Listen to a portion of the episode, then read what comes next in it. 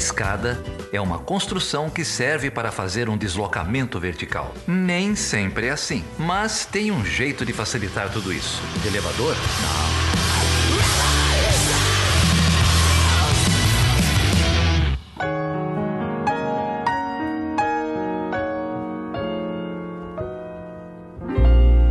Smile, though your heart is aching. Smile, even though it's breaking.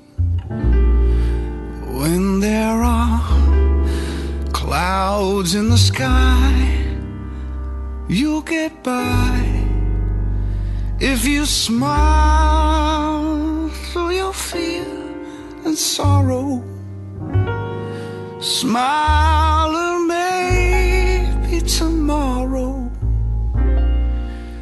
Seja bem-vindo e seja sun. bem-vinda à quinquagésima edição do Chutando a Escada, Geraldo. Você imaginou que a gente iria tão longe? 50? 50 é número bom, hein? o meu nome é Felipe Mendonça. E eu sou Geraldo Zaran. Geraldo, e hoje nós vamos falar sobre o quê? Cara, hoje a gente vai falar sobre um tema muito importante, com uma pessoa muito legal também, mas o tema é depressão e outros transtornos mentais na universidade, na academia. É, vamos falar sobre o que aflige aí tanto alunos, quanto pós-graduandos, quanto professores. Nesse tema que infelizmente é cada vez mais presente aí nas nossas vidas, né? É, cara, eu inclusive, depois da gravação desse programa, eu vivi uma cena assim de horror, cara. Bom, a, a introdução é assim: na terça-feira passada a gente gravou um programa com o Marcelo Rigoli, é, que é ps- psicólogo, é, é participante do, do SciCast, né? É um grande parceiro nosso aí. Gravamos um programa super pesado, é, exatamente por saber da importância desse tema e do que, do que tem acontecido nas universidades e na nossa sociedade. Aí conta pro ouvinte o que aconteceu com você, cara. Pois é, logo depois da gravação, nós tivemos mais um caso de uma tentativa de suicídio na Universidade Federal de Uberlândia. Um rapaz começou fazendo um ato político e ele ameaçou retirar a própria vida. Enfim, foi uma cena bem difícil de ver. Ainda bem que ele, ele foi contido e agora está recebendo o tratamento que, que precisa, né? Mas a situação é tão grave, Geraldo, que parece que a média é de uma tentativa de suicídio por semana na Universidade Federal de Uberlândia. E conversando com outros amigos, professores, esse é um quadro bem generalizado entre as universidades brasileiras. É, a gente não falou tanto assim de, de suicídio nesse programa e até porque tem uma política até da Organização Mundial da Saúde de não, não se comentar muito sobre isso, não se vangloriar muito isso. Mas é mais um, um, um sintoma aí, né? O Felipe, quando me contou isso no, no dia que estava acontecendo, você escreveu para mim assim: vivemos numa sociedade doente, né? É, e você não podia estar mais certo, né, cara? É isso aí. A sociedade tá doente, isso é só mais um dos sintomas, né? Exatamente, e é por isso que a gente reservou a edição de número 50 do Chutando a Escada para falar justamente sobre esse assunto. É, poderia ser uma edição comemorativa, mas eu acho que a gente reservou para o maior chute de escada de todos. É, e aí como a gente já anunciou, tá aqui o Marcelo com a gente, Marcelo Rigolo, queria agradecer muito é, a presença dele, os toques que ele deu. É, mais uma parceria aí do, do Chutando Escada com o SciCast, com o Portal Deviante. É, Geraldo, você citou um episódio do Dragões de Garagem, não é? Que fala exatamente sobre o mesmo tema. É, é, eu queria deixar aqui três referências. É, o Dragões deu para falar no episódio, outros dois não deram. O episódio 75 do Mamilos, sobre depressão. Episódio 131 também do Mamilos, sobre burnout, ou burnout, né? Dependendo de como você pronuncia aí, que é um, é um outro tipo de, de transtorno, de crise. E, em particular, esse episódio do Dragões de Garagem, que é o episódio 108, é, Saúde Mental no Ambiente Acadêmico. É o mesmo tema, tem uma galera da pesada ali comentando, tem muitos relatos. É, você quer ouvir um negócio sobre esse tema, ouve o Dragões de Garagem, que é um episódio assim, sensacional, mexeu muito comigo. Geraldo, e a gente recebeu também aqui no Chutando a Escada diversos relatos de ouvintes é, que já vivenciaram algum tipo de transtorno é, na universidade. Né? A gente vai ler nesse episódio quatro relatos, mas a gente recebeu muito mais do que isso. De uma forma ou de outra, todas as questões que foram mencionadas nos relatos vão ser trabalhadas agora pelo Marcelo Rigoli. É, a gente queria agradecer muito o pessoal que escreveu. É, a gente não leu todos ao vivo, mas a gente leu todos e respondeu para esse pessoal. É, queria agradecer. A gente vai ler tudo anonimamente, lógico, mas é, saibam que os, os relatos de vocês estão ajudando outras pessoas que enfrentaram problemas parecidos e para o pessoal que ainda está em, em, tratamento, em recuperação, força aí, calma, perseverança, é, que tem, como o Marcelo mesmo disse, tem muita luz no fim do túnel, tem muita coisa para fazer. É, é uma condição difícil, mas é uma condição que se a gente lutar, se a gente tratar, passa. Eu acho que de um modo ou de outro, todos nós sentiremos representados um pouquinho em algum desses relatos, lembrando que eles foram modificados para que não fosse possível nenhum tipo de identificação. Ô Geraldo, e se alguém quiser fazer contato com a gente, como que faz? Bom, pode escrever pra gente no perguntas@chutandoaescada.com.br, pode achar a gente no Facebook Chutando a Escada, pode achar no arroba Chutando a Escada é, no Twitter. A gente também tá lá no Portal Deviante, pode deixar um comentário no post. É, e, particularmente nesse episódio, se vocês quiserem escrever, podem escrever. O, o Marcelo também se prontificou ele é psicólogo, a gente não é psicólogo, não é psiquiatra, ele é psicólogo, tem formação na área. É, pode escrever que se ele não puder ajudar, ele indica alguém que possa ajudar e vamos tentar superar isso aí junto. É isso aí. Eu queria agradecer, ô Geraldo. Quatro pessoas foram as quatro vozes é, que, que lerão os relatos nesse episódio. O primeiro é o Tiago de Lima Castro, do podcast Tianix. O outro é o grande Cristiano Barba, do podcast Teologia de Boteco. A Graciane é ouvinte do Estando a Escada, tá lá no grupo do Telegram também do Estando a Escada. Obrigado, Graciane e a Letícia Dacker, que é colaboradora ocasional do podcast É Pau, é Pedra, aquele podcast colaborativo dos patrões do Anticast. Muito obrigado, pessoal. É isso aí, gente. Obrigado por tudo, obrigado pelos 50 episódios e vamos conversar sobre esse tema que é chato, mas é necessário. Então vamos lá.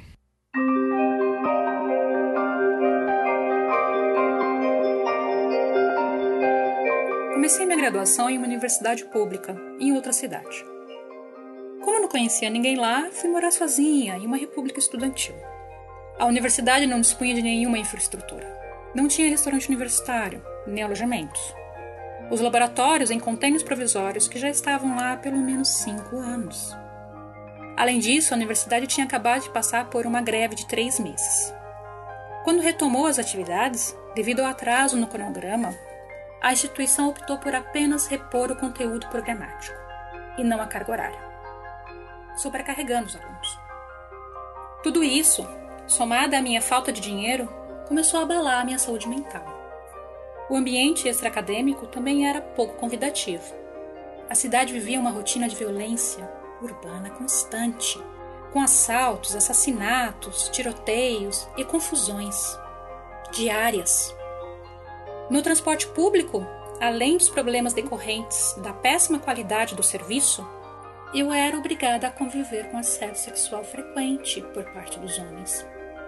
Era comum os homens pararem o carro para admirarem as mulheres no ponto. A convivência entre os estudantes também era complicada. Havia uma grande competitividade entre os colegas de turma, o que abria margem para bullying e sabotagens de todas as espécies. Eu morava com três colegas que constantemente usavam as minhas roupas, comiam a minha comida, sem repor ou avisar. Para piorar, eu adoeci. Tive que retirar a vesícula. Por conta disso, costumava ir frequentemente ao banheiro. Meus colegas de república, que cuidavam até mesmo da minha rotina de ir ao banheiro, espalharam para toda a universidade o meu estado, com apelidos pejorativos. No fim, acabei desistindo do curso e voltando para casa. Caí de vez na depressão. Tentei tirar a minha própria vida. mas logo comecei a me tratar. No momento estou melhorando, trabalhando e fazendo faculdade na minha cidade natal.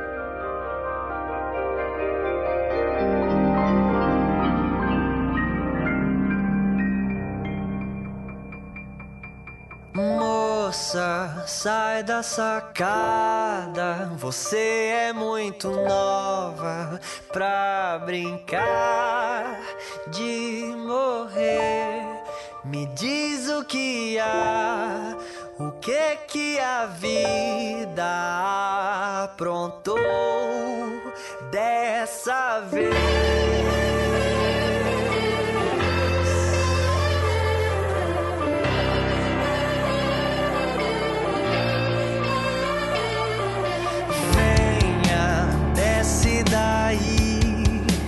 Deixa eu te levar pra um café pra conversar,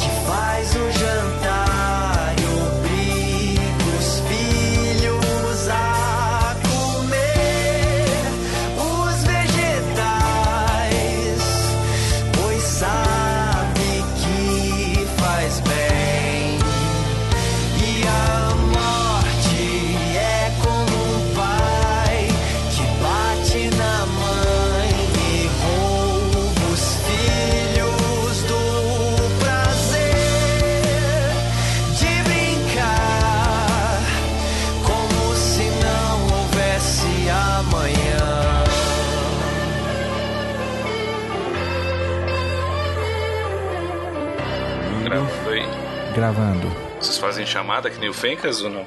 A gente faz, mas ontem eu tomei um esporro quando eu fiz. Então eu tô meio. Então, Felipe, a gente tá aqui, cara, no episódio 50 do Chutando a Escada.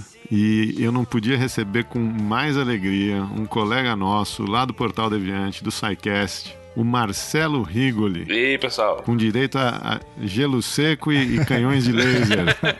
Não espero nada menos que isso.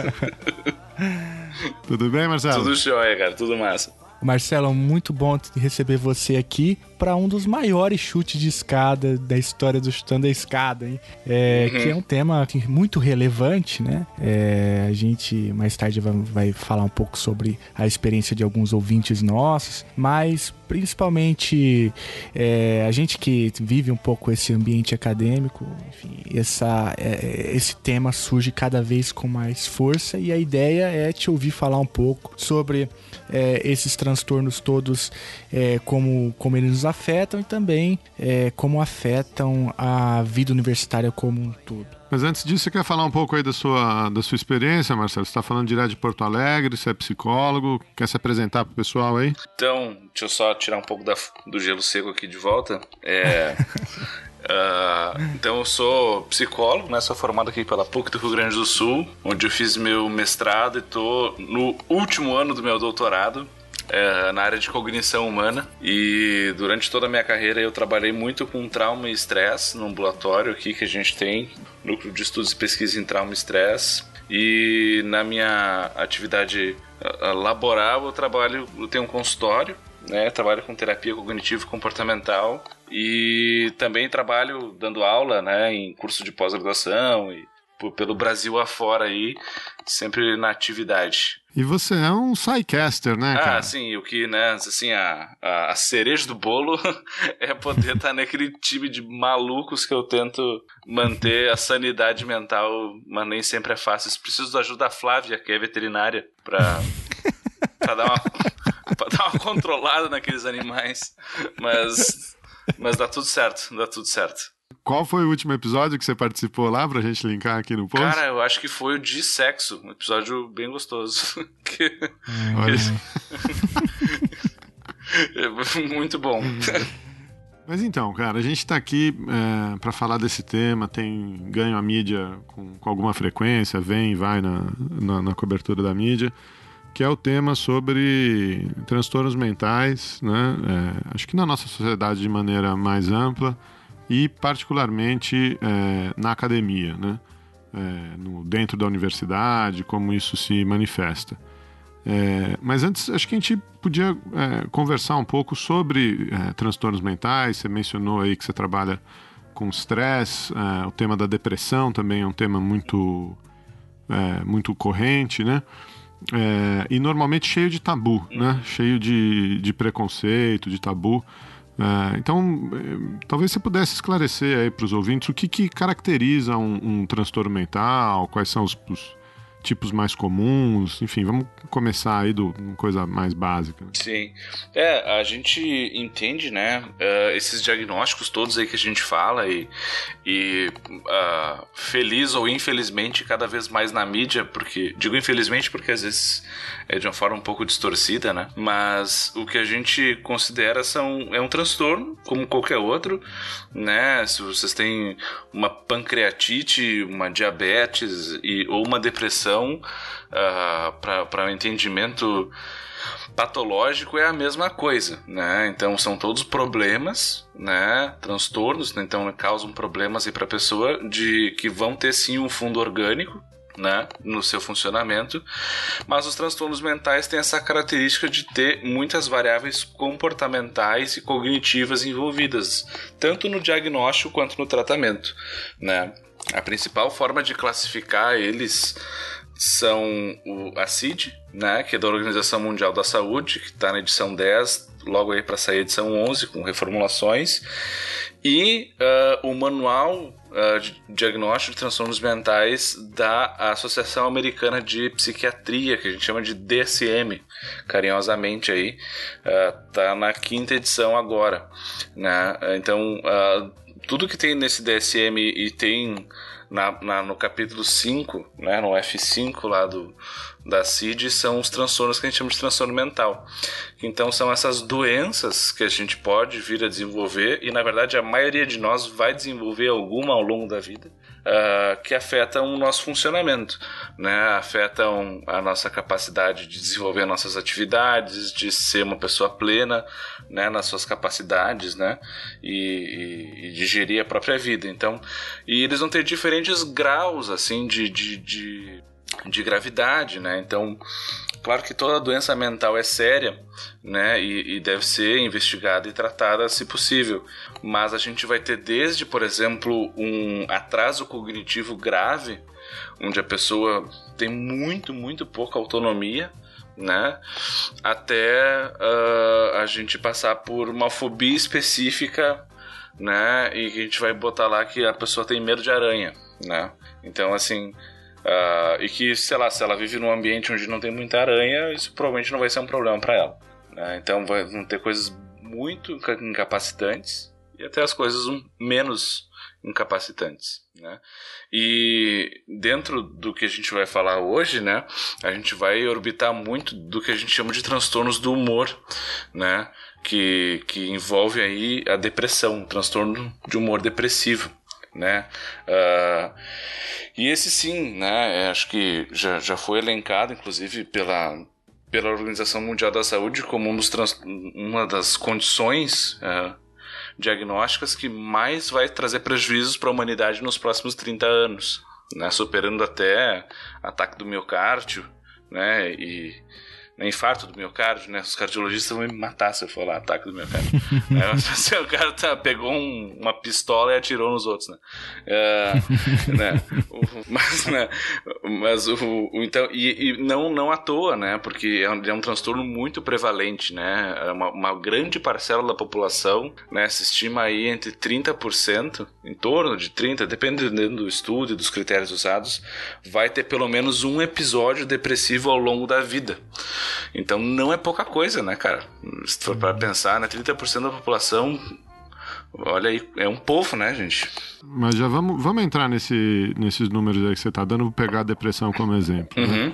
É, muita, muito, muito do que se ouve agora é que é, todo, todo mundo acha que tem depressão, uh, ou que os, os casos de depressão cresceram porque é, tem se diagnosticado coisas que não se dia- diagnosticava ma- antes, Uhum. ou critérios mudaram, ou enfim. Como, como é que é? Tem- a gente está mais deprimido mesmo? Era uma falta de diagnóstico antes? Tem, você tem algum feeling dessa, dessas coisas, não? É, esse é um, é um grande debate, assim, não só dentro da depressão, mas de vários transtornos, né? De que qual que é, o que está prevalecendo aí, né? É, é a nossa acurácia diagnóstica e mais pessoas tendo acesso aos serviços de, de, de saúde mental, ou a gente está de fato adoecendo. Tem, tem bons argumentos de ambos os lados dessa, dessa discussão. Mas, assim, os critérios eles não ficaram mais flexíveis ao longo do tempo. Né? Então não é uma questão de ah, não, é- hoje é mais fácil ser diagnosticado com depressão porque se tu for olhar os critérios, qualquer um tem depressão. Não, não é isso. Né? Ah, mas eu acho que se está tendo mais acesso a esses, esses serviços de saúde mental, mas também as pessoas estão buscando mais, né? Então, assim, eu acho que ao longo do tempo a popularização disso eh, serviu para as pessoas pensarem um pouco sobre, putz, talvez eu tenha eh, um problema que não é só cansaço, que não é só desânimo, que não é só uma dificuldade de levantar de manhã quando tá frio, porque o grande problema da depressão, assim como alguns outros transtornos mentais, é que ela não tem nada de anômalo na, na apresentação dela. O que eu quero dizer com isso? Se a gente pegar uma esquizofrenia, por exemplo, ah, o sujeito ele pode estar vendo uma pessoa no cômodo da casa que ninguém mais está vendo, né? Então ela está de fato tendo percepções ou acredita em coisas muito absurdas, né, que a gente chama de delírios, que realmente assim foge do, do escopo da normalidade, assim, do- né, no sentido normalidade eu sempre vou usar no sentido estatístico aqui, tá? Do que a maioria das pessoas vê, faz e, e- e- e age, né? Ah, agora uma depressão, quando vai olhar os, os critérios diagnósticos, são coisas que todo mundo sente, às vezes várias vezes ao dia, né?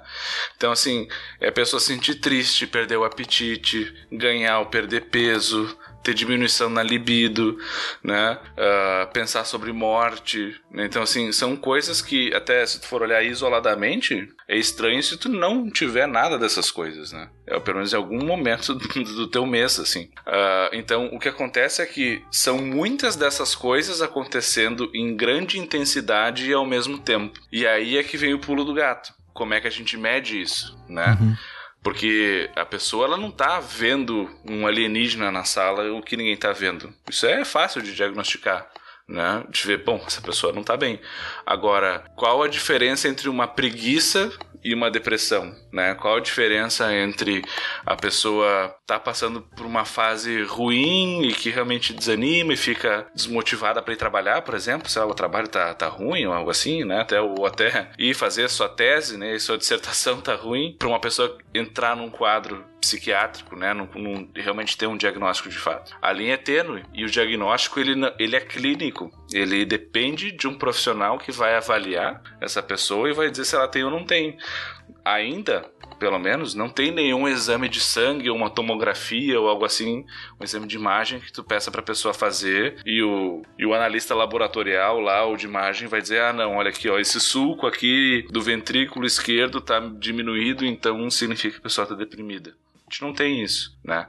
É uma avaliação fenomenológica. Então, ah, é muito difícil as pessoas por si só perceberem, né? Porque elas são seu próprio objeto de observação, né? Então saber se eu estou deprimido ou não é uma coisa difícil.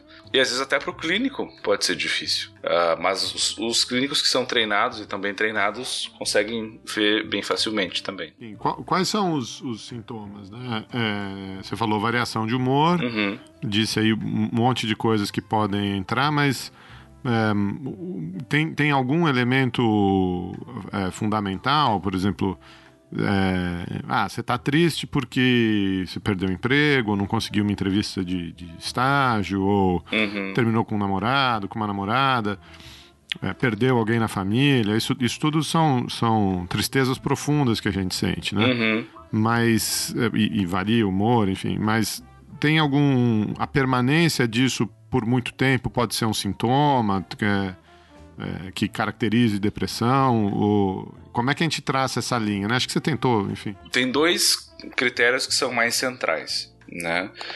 Uh, que vai envolver uma variável muito importante aí que tu trouxe, que é a questão do tempo, né? Quanto tempo a pessoa fica nesse estado? Então, um dos critérios é a pessoa se sentir uh, mais triste do que o seu normal a maior parte do tempo, durante a maior parte dos dias, por pelo menos duas semanas. Né? Isso a pessoa uh, caracterizaria então um possível episódio depressivo maior. Ou ela tem que ter essa tristeza exacerbada na maior parte do tempo, na maior parte dos dias durante duas semanas, ou ela vai ter uma perda significativa de interesse nas atividades da vida dela, na maior parte do tempo, na maior parte dos dias, por pelo menos duas semanas. Um desses dois tem que estar presente, obrigatoriamente. Né? Então, assim, ou a pessoa está mais triste ou mais desinteressada nas coisas da própria vida, na maior parte do tempo, na maior parte dos dias, por pelo menos duas semanas. Por quê? Porque essas coisas são normais de acontecer, uh, de ter uma semana ruim, ter um azar aí, bate o carro, sei lá, né? A vida tem dessas, né? Uh, como dizia Joseph Klimber, né? A vida é uma caixinha de surpresas, né? A questão é, se está começando a durar demais e, e nem durante uh, esse período de duas semanas tu consegue ter um período aí mais estável de, de, de, de não precisa nem ser de felicidade, né? Pode ser de eutimia que a gente chama, né? Que é assim o seu estado normal. Né? Isso também varia de pessoa para pessoa, né? O que, que é o estado dela mais normal. Uh, e a partir disso, né, se a gente vê que a pessoa tem ou um ou outro, né, ou esse sintoma de tristeza ou sintoma de perda de interesse, a gente vai investigar os demais sintomas, né, que pode ser então hipersonia ou insônia, né? Então assim a pessoa tem dificuldade de dormir ou tem muito sono ao longo do dia, né? Às vezes parece paradoxal, mas às vezes as duas coisas, porque a pessoa dorme muito mal à noite e acaba tendo muito sono durante o dia, né, também.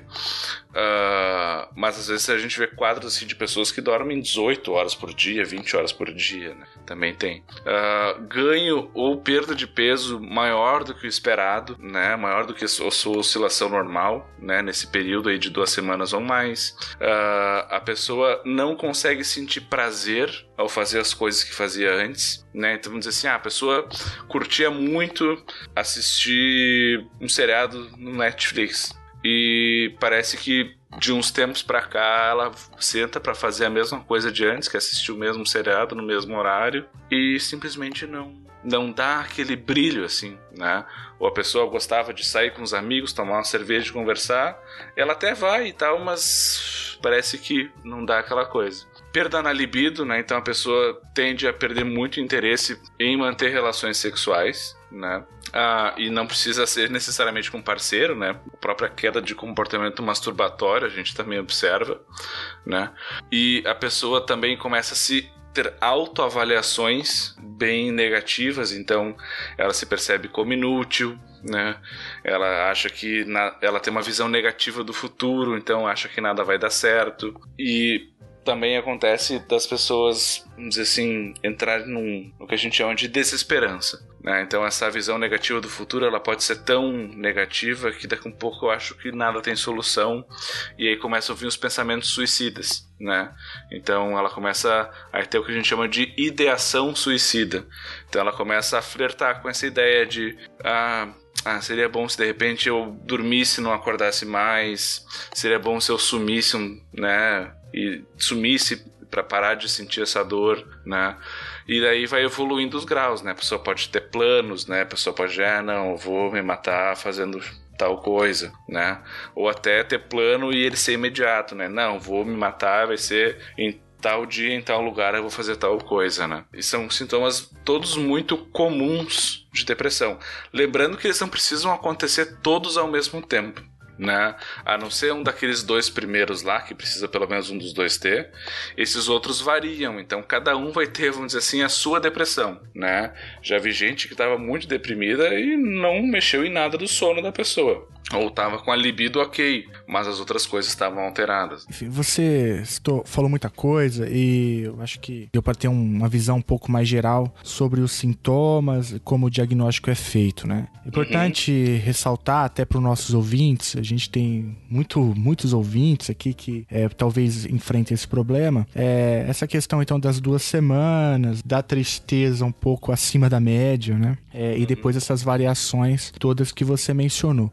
Mas é, eu, eu, eu tenho uma amostragem baixa, mas por, por ser professor, eu tenho muito contato com, com gente, né? É claro que é um público é, bastante específico da sociedade, é um público que tem acesso ao ensino superior, mas é, mesmo dentro da universidade, eu percebo conversando com meus alunos que existe ainda um certo preconceito é, no, no- no sentido de que ah, é, essas tristezas ou esses desinteresses é, ou esses pensamentos é, de desesperança no futuro, pensamentos é, de suicídio, tudo isso que você mencionou, é, muitas vezes eu percebo que alguns alunos é, ou alunas que eu tenho é, pensam coisas desse tipo, estão nessa situação, mas quando você menciona é, a necessidade de busca de um profissional, é, há uma, um, né, uma reação negativa. Não, eu não preciso de um profissional. Isso, isso, isso é coisa minha. Isso vai passar. Ou, ou principalmente aqueles ligados mais a setores religiosos e até uma pergunta que eu faço, eu percebo que a relutância ainda é maior, né? Porque atribui-se, né, a alguma causa dentro do, daquele corpo religioso e, e aí, aí não é um problema de saúde, né? É um problema de é espiritual, né? É um problema de fé. É, Uhum, então, no uhum. geral, assim, eu percebo que há um, um grande, é, é, uma grande dificuldade em, enfim, em, em em convencer, né? Uma pessoa que está claramente numa situação desse tipo que você descreveu a procurar uma ajuda, né? Então, que, como que, você tem a dizer sobre isso, sobre esse preconceito? Ele existe e, e como trabalhar, né? Enquanto um, um amigo, né? Um, um familiar que está percebendo é, uma, um, um ente próximo, um ente querido vivendo uma situação desse tipo, é, como, como instruir? Então, é esse preconceito, ele, então, ele existe sim. ah, e ele é muito complicado da gente lidar com ele, porque ele vem de muitos frontes diferentes, né? Aí tu mencionaste alguns, ah, mas, por exemplo, vem sim da veia mais religiosa, né? Então, que vai desde argumentos muito ah, inocentes, eu diria assim, como ah, tu tá assim porque tu não tem Deus no coração, né? Isso é falta de Jesus no coração. Vai desde coisas do tipo ah, até coisas mais sofisticadas do tipo argumentações de que a pessoa tá em pecado e que ela não tá seguindo as virtudes dela e etc. Mas a moral da história é que ah, via de regra não é um problema, não é uma doença e aquilo tem uma explicação religiosa. Qual que é o problema disso? Como a gente vive num contexto judaico-cristão, ah, a culpa é algo muito recorrente, né? E se ah, o problema que tu tá sentindo é falta de fé ou falta de Deus no coração, coisa assim, isso tá responsabilizando o paciente, né? Por uma coisa que não é culpa dele, né? Então, assim, claro que a gente pode fazer muita merda na vida e isso deixa a gente deprimido, né? Mas, assim, a maioria das vezes o que acontece é a pessoa é uma vítima da depressão. E tu vai lá pra vítima e diz assim: não, não, olha só, se tu tá mal, a culpa é tua. E isso é péssimo pra pessoa, né? Ah, outra fonte de, de preconceito é ah, a gente vive hoje em dia no que, eu, no que eu brinco que é uma ditadura do bem-estar e da empatia, né? Então, assim, tudo todo mundo tem que estar bem o tempo todo, né? Todo mundo é aquela carinha feliz que tá no Instagram. E se, assim, se tu não tá bem é porque tu não tá conseguindo colher os frutos aí da vida moderna e que todo mundo se sente tão bem por aí, né? Então, assim, ah, o que tu tem que fazer é meditar mais, tem que comer uma massa por dia, tem que comer coisas orgânicas e, e tomar esses florais aqui que a gente tem. Então, é um preconceito meio new age, eu chamaria assim, né? Uh, também tem o preconceito pós-estruturalista, assim, uh, vamos dizer que é aquela coisa, tipo, depressão não existe. Isso é uma construção da indústria farmacêutica, né? Uh, e para tirar dinheiro da gente, na verdade, o que faz mal é a gente viver nessa sociedade capitalista. Então, Uh, o que não está 100% errado, mas assim, não, não é só isso que explica, né? E daí a pessoa se sente mal porque, bom, se eu não, eu não vivo de acordo com os ditames pós-modernos, aí então significa que eu sou um merda, eu tenho que ficar deprimida mesmo. Então, assim, a coisa vem de vários lados, né? E também vem do próprio, uh, da própria visão de que isso e que todas elas no caso concordam com isso, né? É que se tu tá te sentindo mal, isso significa uma fraqueza, é uma falha de caráter da tua parte, né? Porque como o assunto de hoje, né, é, é esse tipo de, de, problemática nesse, nesse ambiente, é muito intuitivo as pessoas fazerem esse tipo de comparação, né? Olha, mas assim, eu conheço várias pessoas que fazem doutorado, que fazem mestrado e não ficaram deprimidas, né? O que que tá acontecendo? Tenho, conheço vários professores de pós-graduação que não são deprimidos. Então, deve ter alguma falha aí, né? Só que essa falha implica que a pessoa é, é, é que tem, tem um problema porque quer, né? Então, assim, todas elas acabam convergindo para o paciente é uh, culpado pelo próprio sofrimento e cada um tem a, tem a sua receita própria para a pessoa melhorar. Menos procurar um médico ou um psicólogo, né, no caso. Suspeito que tenho algum transtorno mental. Antes da universidade, fui diagnosticado com déficit de atenção. E sem dúvida alguma, a universidade agravou o quadro. Acredito que o ego acadêmico tem influência sobre isso. Se você não for seguir o caminho acadêmico, a universidade não te prepara para o mercado de trabalho. E se você for seguir esse caminho, você terá que lidar com pessoas que se exibem por escreverem artigos e mais artigos. Como sofro de déficit de atenção, tenho que me esforçar muito mais do que a maioria das pessoas. Eu preciso me esforçar muito para não perder o foco na aula, para manter o foco em casa enquanto estudo, enquanto escrevo. Lembro que eu estava tendo dificuldade de conseguir superar isso durante um período que, por causa disso, achei que um determinado paper que tinha escrito para disciplina não ficou bom. Tive uma crise que durou horas. Foram duas horas de choro, de tremedeira, de tontura. Tendo uma crise forte de depressão durante meu início de universidade, algo que foi desencadeado por uma disciplina perdida. Por causa disso, praticamente julguei um ano de universidade no lixo. Não tive apoio nenhum para superar isso, a não ser de um professor que me disse que se para trancar o curso. O tempo que passei longe da universidade me renovou. Durante os outros anos, até os dias atuais, minha mente continua sendo quebrada pela universidade e pela pressão do que fazer depois do curso. Mas aprendi a lidar com isso. Existem momentos eu estou muito para baixo, tenho crise de ansiedade, por isso é essencial o acompanhamento de profissionais da saúde. Também é essencial que os professores saibam que não é mimimi. Professores, o fato de sua geração ter conseguido passar por tudo isso com mais facilidade não significa que a minha geração é mais fraca. Será que não é fundamental a existência de mais professores sensíveis? Será que não é necessário que ocorra uma quebra de barreiras os professores passem a ser verdadeiros mestres? Tenho a sorte de ter uma orientadora que me entende a qual agradeço muito. Ela me acalmou durante minhas crises de ansiedade. Obviamente, uma graduação, mestrado, doutorado tem pressão, acima como qualquer outro tipo de profissão. Mas será que não é necessário verificar melhor as causas de algumas universidades terem prédios famosos por serem locais de suicídios? Ou será que vamos esperar a questão se generalizar para pensarmos em falar sobre o assunto?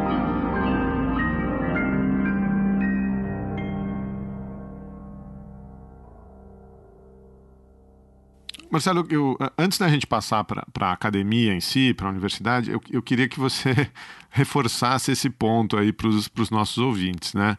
É, essa coisa da, da culpa, né? uhum. né? É, veja, é, se você for culpar alguém é, que está com a perna quebrada por não poder andar, né? Ou, ou culpar um, um, sei lá, um, um esportista, um jogador de futebol que não consegue desempenhar a função dele por causa de um, de um machucado, de uma lesão, é, é, é um absurdo, né? Uhum. É, enfim, acho que ninguém, ninguém faria é, esse tipo de coisa. Só que a gente não tem a mesma visão é, quando se trata de, de transtornos mentais, né? E o, o, o argumento que eu sempre ouço e que eu mesmo demorei muito tempo para me convencer disso é, é, de que é um, um, um transtorno físico, é um problema físico quanto qualquer outro. Né? É, se você tem diabetes, você precisa controlar o seu nível de insulina. Se você tem uma condição mental, você precisa controlar é, os, os, neurotransmissores no seu cérebro, enfim, é, tem um, algum tipo de, de, disfunção química, não, não é isso? É, é uhum. esse, esse comportamento, né, é, ou qualquer que seja o motivo da entrada num, num, numa depressão, num transtorno de ansiedade, ou, ou, enfim, seja genético, seja comportamento, seja pressão externa, em algum momento aquilo passa a afetar o seu cérebro quimicamente, não é isso? Uhum, uhum. É exatamente isso, né? Então, uh, não é porque tu não tá vendo o cérebro da pessoa jorrar sangue que aquele cérebro não tá doente, né? Inclusive, eh, eu digo assim, a gente trabalha muito com, com suicídio aqui, né? Ambulatório. Eu costumo dizer pro, quando dou treinamento pro pessoal de que não só essas condições mentais elas são doenças, como alguma delas são doenças terminais, né? Então assim, a pessoa que tira a própria vida é uma pessoa que tinha uma doença mental que a levou a óbito, né? Então é inclusive uma doença que tem taxa de mortalidade, né? Então não é só uma doença que uh, faz a gente se sentir desconfortável e e meio ruim alguns dias. É uma doença que pode matar, né? E acho que isso ajuda a deixar claro assim o grau de, de severidade que a gente está tratando. Então, assim, a, a gente já tem uma certa consciência sobre outras questões que uh, são mais explícitas, né? Tu falou assim, uma perna quebrada, um, né? A pessoa tá no meio da reunião e vomita na mesa, diz, poxa, isso não tá bem, né? Então, assim, agora é, enquanto leigo, eu entendo que realmente às vezes é difícil a gente perceber que a pessoa ela tá com uma condição que para mim é invisível, né? Eu não vejo, mas que está afetando ela de verdade, né? E só que assim é um fenômeno mundial e não é novo, né? A gente tem registro disso desde sempre, né? De várias condições. Então, por mais que pareça subjetivo demais ou, ou uh, intangível, é algo muito palpável, né? Quanto mais a gente avança a tecnologia, mais a gente consegue detectar isso, tanto quimicamente como em, em exames de imagem, né? Uh, então, assim, eu costumo dizer que é o resultado dessa interação entre o ambiente que a gente vive, a nossa base biológica, tanto genética quanto de desenvolvimento, e a interpretação que a gente faz do ambiente à nossa volta, né? Então, assim, essa mistura toda, ela pode acabar gerando, dando problema, né? Pode ser porque eu tinha uma predisposição genética para isso, pode ser porque é, eu, eu tô num ambiente muito conturbado agora, pode ser porque eu tive um certo tipo de criação, pode ser, tem N fatores, né? Infelizmente essa é a resposta típica de psicólogo, né? É multifatorial, mas realmente é, né? Então, assim, é, ela é muito tangível, né? Por mais que seja invisível. Marcelo, eu queria então falar um pouco sobre esses transtornos na academia. Né? Uhum. É, o Geraldo mencionou agora há pouco que é, tem surgido cada vez mais estudos e pesquisas falando justamente desse, da incidência desse tipo de transtorno dentro das universidades, não só no Brasil, mas no mundo todo. Né? É, eu ia dizendo agora há pouco, né, enquanto professor, a gente acaba convivendo com muitas pessoas e aí, por amostragem, né, é, uhum. por, por, uma questão estatística, a gente acaba tendo é, contato também com muitos é, discentes com, com problemas desse tipo. Inclusive, assim, como você fez questão de alertar, o Geraldo também, é um problema muito, muito muito grave, né? Aqui na Universidade Federal de Uberlândia a gente tem perdido vidas mesmo, né? Então Uhum. é recorrente o caso de suicídio. Então não, não é brincadeira, né? É, s- cada vez que um aluno decide tirar a sua própria vida é uma derrota para a instituição como um todo, né? Que Uhum. que deveria ser uma instituição né, que, que, que, enfim, que desenvolve mecanismos de combate a esse tipo de transtorno. Então é uma, de- uma derrota dupla, uma derrota pela vida que se perde, mas também uma derrota pelo fato de da instituição não ter conseguido é, evitar. Mas é, a, a questão é essa, né? O que, que ocorre dentro da universidade? Né? Por que, que a universidade é um, é um ambiente tão propício para esse tipo de transtorno? E aí é, eu estou aqui com uma, aberto aqui com uma pesquisa da Associação Nacional dos Pós-Graduandos, a ANPG, vou deixar o link aí no- na descrição do post. É, eles fizeram uma pesquisa em 2014 com pós-graduandos é, e assim, o quadro é de. é, rapidamente, né? 17, 18% do, dos entrevistados disseram que tem dificuldades de interação social. 23% dos entrevistados disseram que tem, notaram mudança no apetite e peso, né?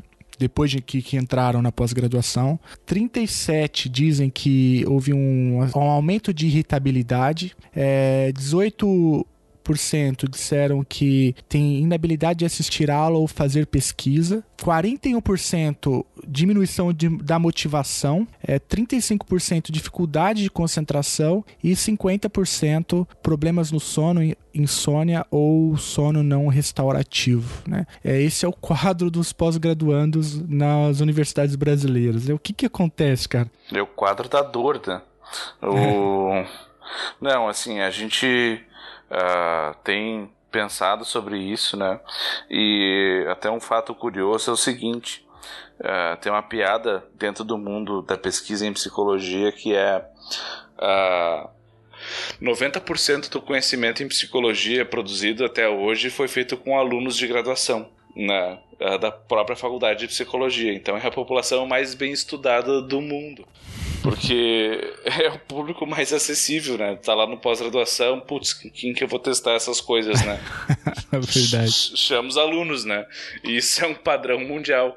E isso parece que. E essa questão da depressão parece que tem escapado, né? A, a essa. Essas inúmeras avaliações que a gente tem feito nos últimos 100 anos com esses alunos. Mas o, o, o que a gente percebe é que tem uma série de fatores de risco para desenvolver depressão que acabam se acumulando tanto pela fase de vida quanto pelo funcionamento sociocultural de, de, de trabalhar ah, com, com pesquisa ou até na graduação que acabam se acumulando. Então, por exemplo, né, ah, uma questão cultural que é muito comum, ah, as pessoas acabam se mudando de casa para ir fazer faculdade, né?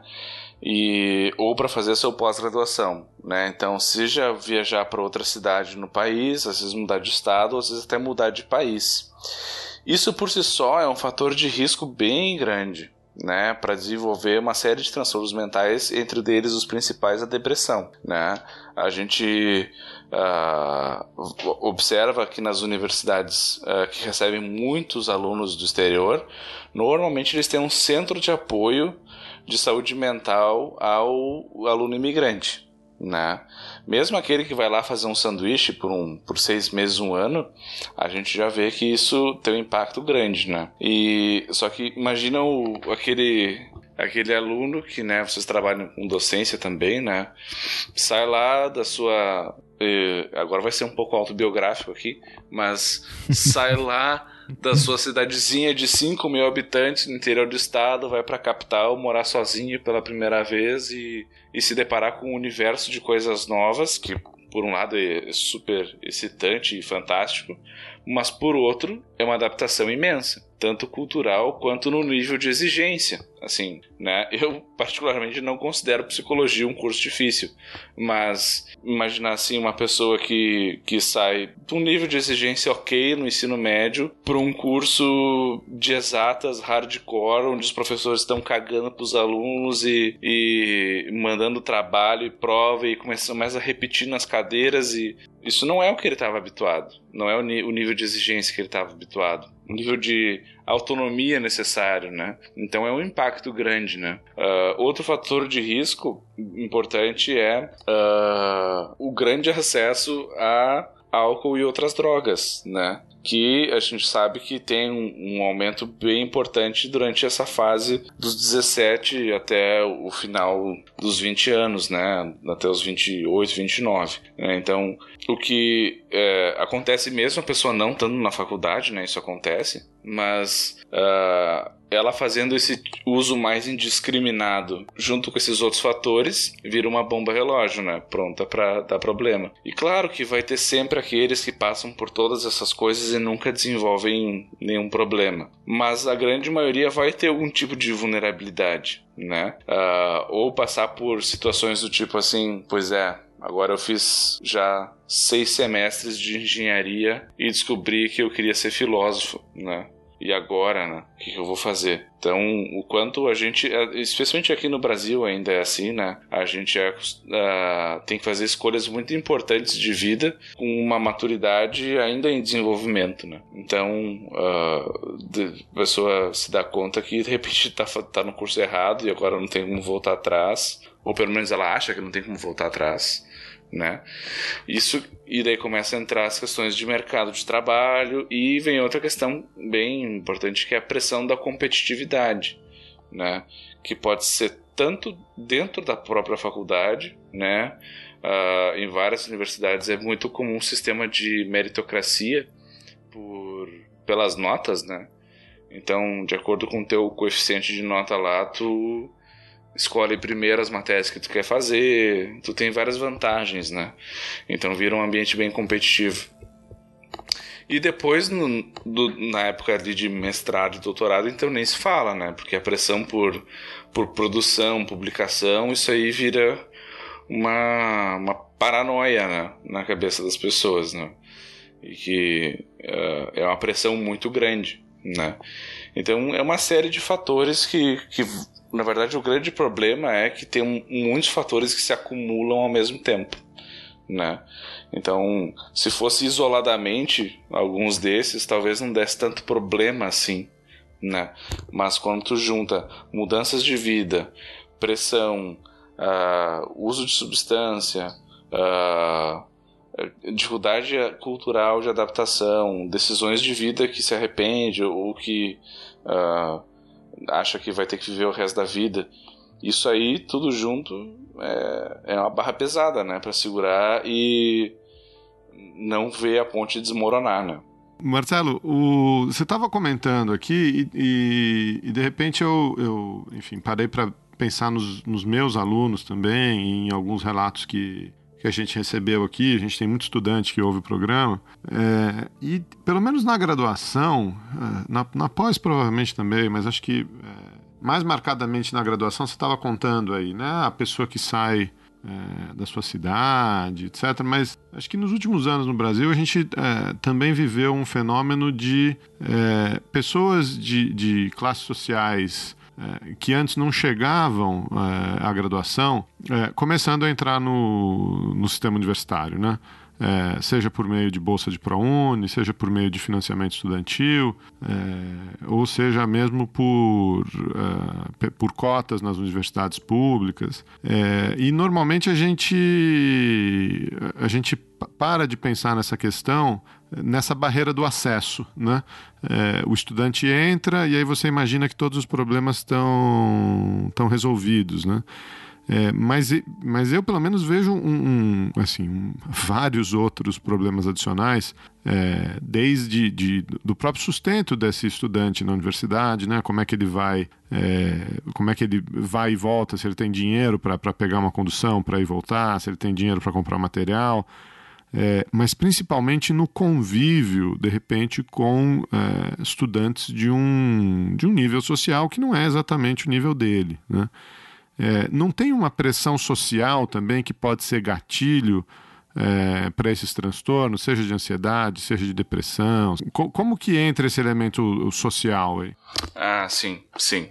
É, o que a gente vê, né, acontecer é exatamente isso que tu falou, assim. Uh, eu, tô, eu estando aqui na, na, na PUC, né, que é uma universidade particular, que, enfim, ela é bastante visada por, por quem tem dinheiro e por quem não tem, né? Porque a PUC disponibiliza uma série de bolsas e tudo. Mas o que acontece é o seguinte: é, uh, eu, eu, eu costumo comparar assim com aquelas divisões artificiais que, que, que o colonialismo fez na África, né?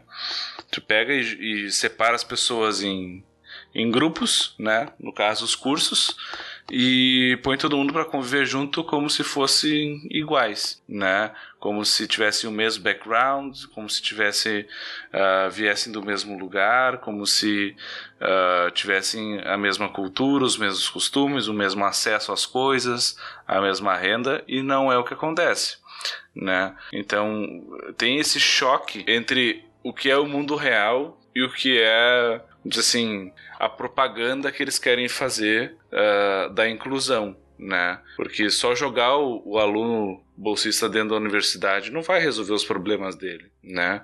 Ele vai ter que correr muito atrás e eles correm muito atrás, mas às vezes tem coisas que não dependem deles, né? Então, assim, uh, por exemplo, de repente tem cursos que demandam uma quantidade de material grande né? E às vezes cara para te cursar o curso, né? Sei lá, odonto, por exemplo, né? Tem que ter uma série de materiais para conseguir fazer o curso. Ou uma série de livros que tu tem que ter acesso e nem sempre tem na, na biblioteca da universidade. E esse convívio social, onde começa a ver que assim que muita gente da turma vai fazer aquela festinha do feriado no, na casa da praia e tu nem casa direito tem para morar e os outros têm casa na praia, né? Uh, começa a rolar um, um, deslocamento, né? Entre esses grupos, claro que tem muita gente que consegue se integrar e, e tudo mais, mas nem sempre é o caso, né? Então, assim, é muito difícil uma pessoa que não tem acesso às mesmas coisas se sentir inclusa, né? Nesse universo que uh, dizem para ele que ele faz parte, mas a realidade parece que impõe uma coisa de que ele não pertence, né?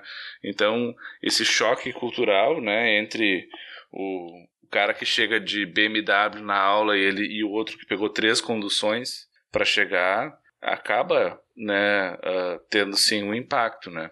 Não sei exatamente qual seria a solução para isso, né? Mas é onde as desigualdades se encontram e elas infelizmente são esfregadas na cara de quem tem menos. Então isso sim acaba gerando um peso também. Né? Não cheguei ao ponto de ser diagnosticado com depressão, mas tive acompanhamento psicológico durante algum tempo. Optei por fazer o mestrado no início de 2017 e essa decisão foi baseada no meu interesse em suprir várias lacunas que tive na minha graduação eu queria obter um crescimento na minha carreira profissional. Bom, como um dos professores me falou, eu romantizei o mestrado. O primeiro semestre foi um dos piores momentos que vivenciei. Diferente da maioria da turma, optei em trabalhar dentro de um laboratório da universidade para me manter próximo ao mercado de trabalho. De imediato, essa decisão me limitou na escolha de orientadores. Afinal, ninguém quer um aluno que divide o tempo entre trabalho e estudo.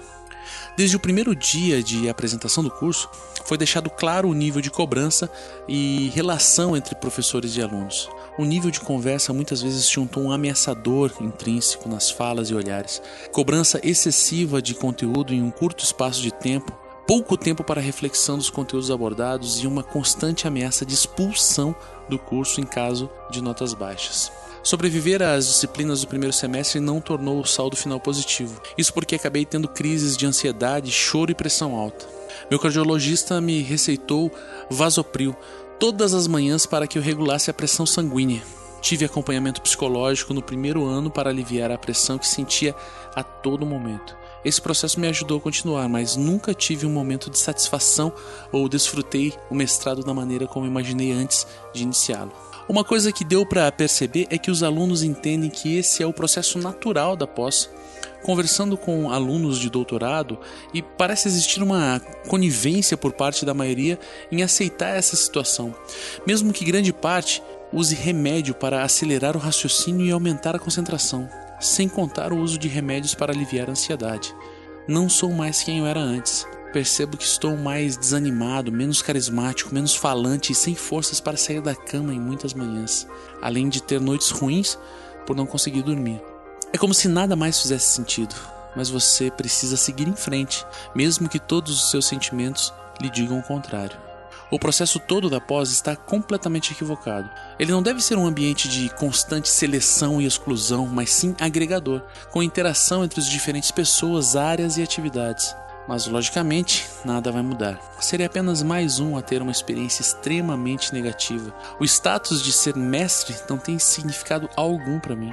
Minha escolha nunca foi pelo título, mas por adquirir conhecimento em um nível mais avançado. Talvez seja uma escolha heróica, talvez não. Sei que apesar de tudo isso, tenho muito a contribuir com a sociedade, nem que seja pelo menos de não repetir esse processo com mais nenhuma pessoa no mundo.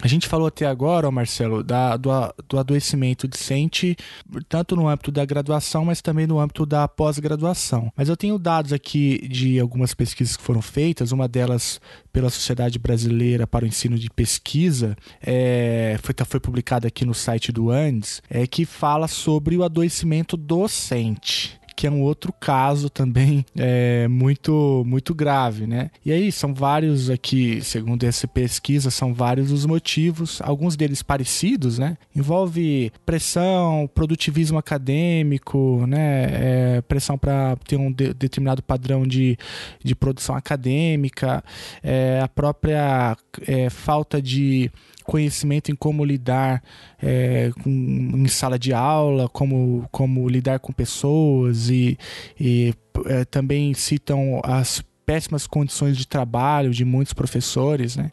Que tem que tem muita hora aula, muito aluno com pouca estrutura. Então esse é um outro fenômeno também, segundo essa pesquisa, né? É o adoecimento docente. Como que você tem lido esse quadro também entre os docentes? Uh, o que assim a gente vê e acho que isso em parte serve tanto para o corpo discente quanto para os docentes é a questão da, da desvalorização da pesquisa, né? Uh, a gente uh, você deve lembrar da Suzana Herculano Rosel, né? Que até saiu do país.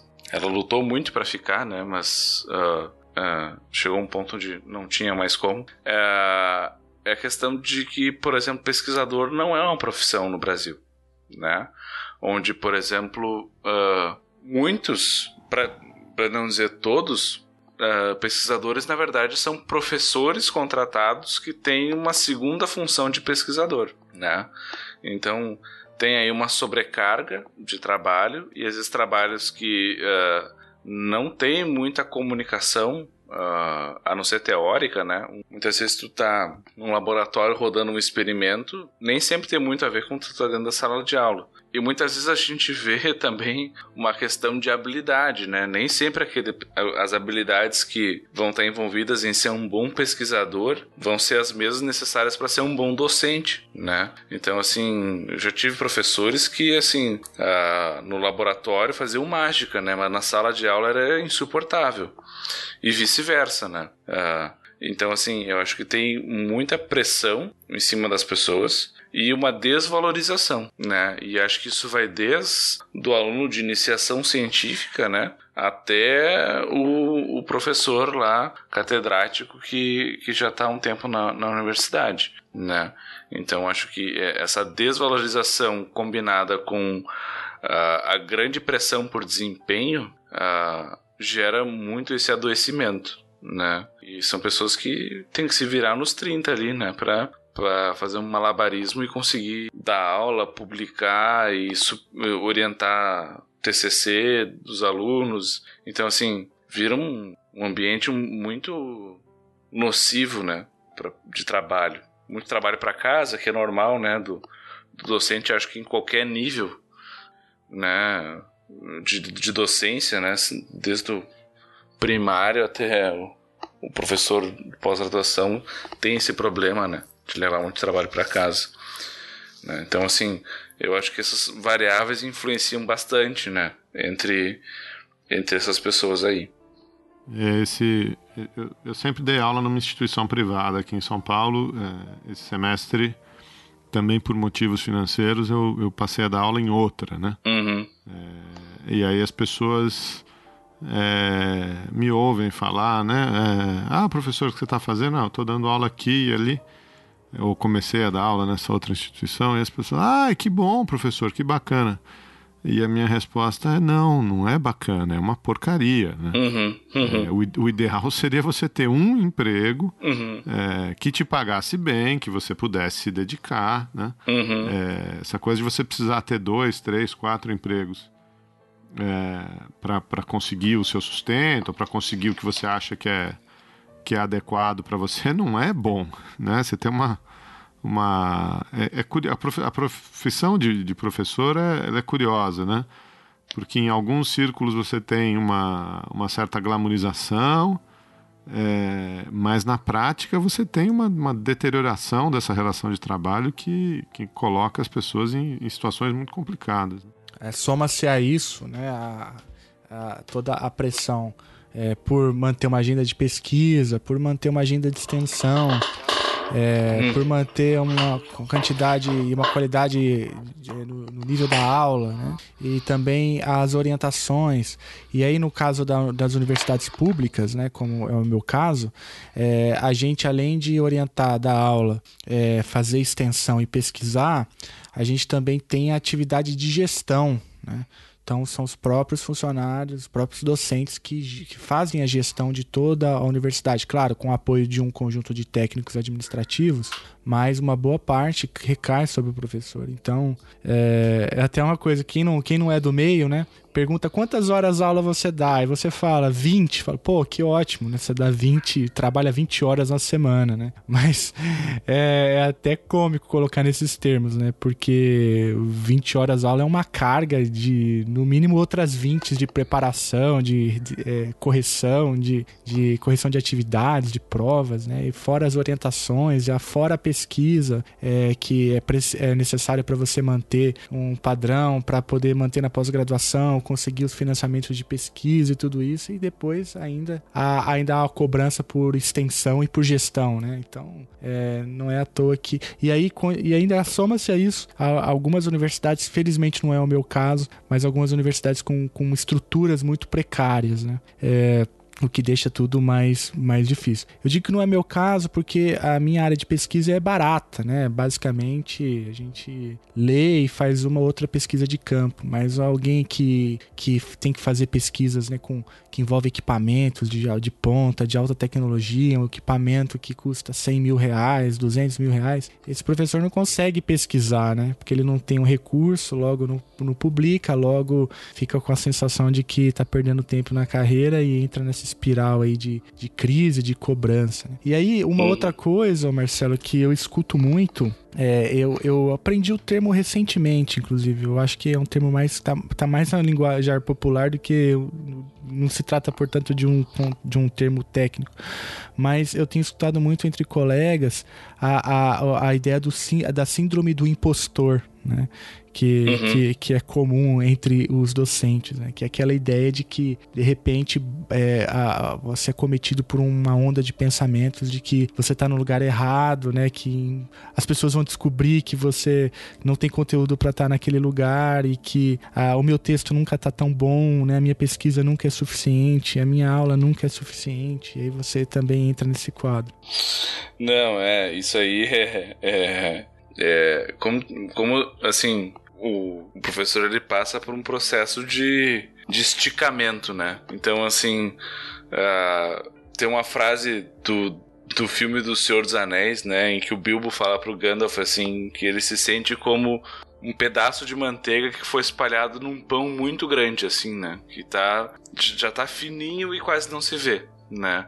E eu vejo muito isso acontecer, porque eu acho que essa síndrome do impostor, ela tem muito a ver com a quantidade de coisas que a pessoa tem que dar conta e o quanto isso consome da qualidade do que ela tem que fazer, né? Então, assim, uh, e isso também eu acho que tem a ver com outra questão que é o seguinte, é, o efeito cascata que isso gera, né? Estavam falando sobre a carga horária em sala de aula, de preparação de aula, de, de realização de pesquisa, de redação de artigo, de submissão, de revisão de artigo para outras revistas, que por sinal também não é pago, uh, de, de, de, atividades de extensão, não tem como a pessoa humanamente dar conta. Então, o que ele faz? Ele acaba delegando para os seus alunos de pós-graduação, né? Então, assim, uh, muita gente que eu conheço publica coisas que nem leu, né? É aluno do o aluno que fez, deu uma revisadinha e quando muito,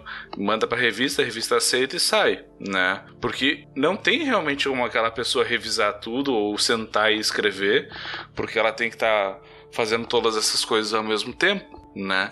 É, isso quando não estão nos cargos administrativos, como tu comentaste antes, né? Então, assim, é, às vezes é a pessoa é comissão de bolsa, comissão daquilo, coordenador do não sei o que lá, né? Então isso tudo é tempo, isso tudo é um, é um momento em que a pessoa não está se debruçando sobre a pesquisa, não está se debruçando sobre a orientação dos alunos, não está se debruçando sobre as aulas, né? E... Eu achei engraçado isso aí que você falou, Marcelo, porque eu, eu conheço gente que está no outro oposto, né?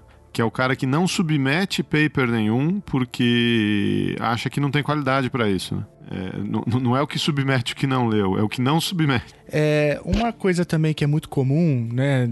Dentro da universidade, já que a gente está falando sobre isso, é, é, a relação, então, professor e aluno. É, porque, veja, a gente falou bastante na primeira parte do programa sobre alunos com com dificuldades, com transtornos. Depois a gente falou na segunda parte do programa, professores com dificuldades e com transtornos. Você põe essas duas coisas, esses dois, esses dois conjuntos de pessoas no mesmo, numa mesmo ambiente, numa sala fechada, né? Enfim, surgem problemas, né?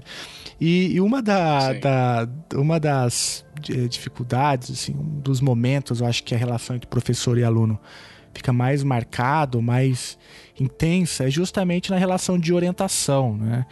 É, que é um momento onde as, é, enfim, os ânimos às vezes ficam mais exaltados, né? as relações é, de poder se estabelecem de maneira mais intensa, é, é onde acontece às vezes o maior número de assédios e, e assim por diante.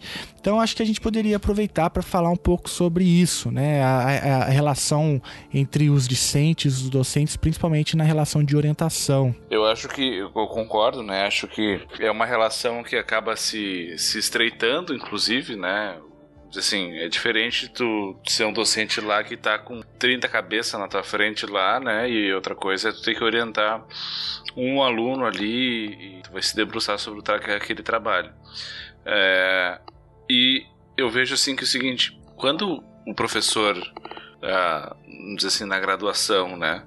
Ele pressiona os alunos por resultado, aquele resultado é único e exclusivamente do aluno, né? Tanto que tem aluno que vai bem, aluno que vai mal, e isso, enfim, faz parte, né? De, de, de, de estar nesse período.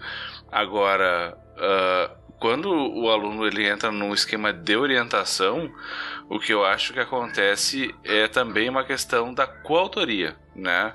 Então, assim, a, o produto gerado por aquele aluno uh, na, durante a, a orientação, ele também é um produto que o orientador precisa ter, né? Que aquilo vire uma publicação, que aquilo uh, vá para um congresso ser apresentado, né? Então, assim, a pressão é diferente, né? Então, assim, não basta ser bom pro, ao nível do que tu precisa para passar na disciplina. Precisa ser bom a nível do que é um trabalho meu e teu, né?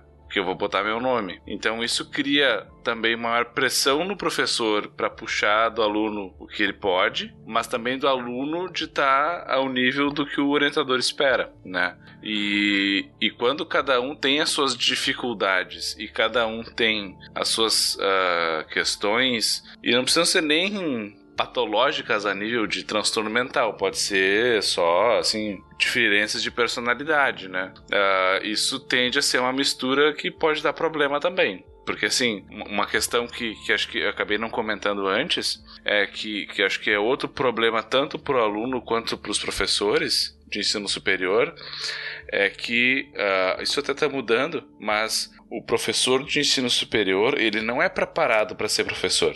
Ele não é treinado a ser professor, Uhum. né? Quando a gente tem um professor do ensino médio, ensino fundamental, educação básica, são pessoas que são treinadas para dar aula, né? Claro, nas suas matérias individuais também, né? Mas eles têm a preparação para a docência, né? Agora pega, né? Acho que todos aqui, todos nós aqui damos aula, né? Ah, fora o meu estágio docência lá no mestrado, eu não tive nenhuma cadeira na licenciatura ou sobre técnicas pedagógicas ou como lidar com alunos, nada, né? Então, assim, isso põe o, o, o, o, o professor na berlinda, né? Então, olha, ele é jogado aos leões, né? No caso aqui, os leões são os alunos, ah, e se vira, né?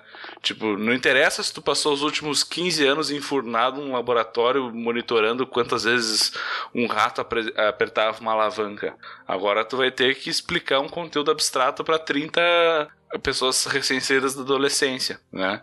Então, assim, e pior, essas 30 pessoas recém-saídas da adolescência vão ter que aprender um negócio completamente abstrato de uma pessoa que faz 15 anos que tá monitorando o rato num laboratório, né? Não faz sentido isso acontecer, né? Cria um um estresse para as duas partes, né? E acho que isso é uma, é, não, não, é, tem tudo para não dar certo isso aí. Tem tudo para não dar certo, como muitas vezes não dá, né?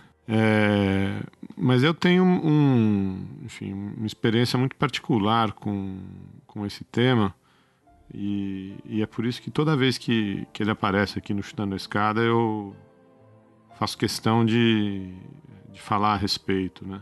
É, não sei se os, se os ouvintes sabem ou não, é, eu fui fazer meu doutorado no, no exterior, né? fazer meu doutorado na Inglaterra, nunca tinha pisado na Inglaterra antes. E fui partir para um doutorado pleno, né? Você mencionou aí essa, essa coisa dos, das pessoas que mudam de cidade, mudam de, de, de estado. No meu caso, eu mudei de, de país, né? O que é um privilégio, né? É, sair daqui com uma bolsa, mas também tem, enfim, uma série de consequências não esperadas, né? E, e hoje em dia eu olho com um pouco mais de, de distanciamento percebo né, os, os padrões. Né? É, eu saí daqui é, no meu primeiro ano e tudo era novidade. Né? É, então eu passei um, um primeiro ano lá muito bom, muito produtivo. Brincava com o meu orientador que foi o período mais disciplinado da minha vida, né?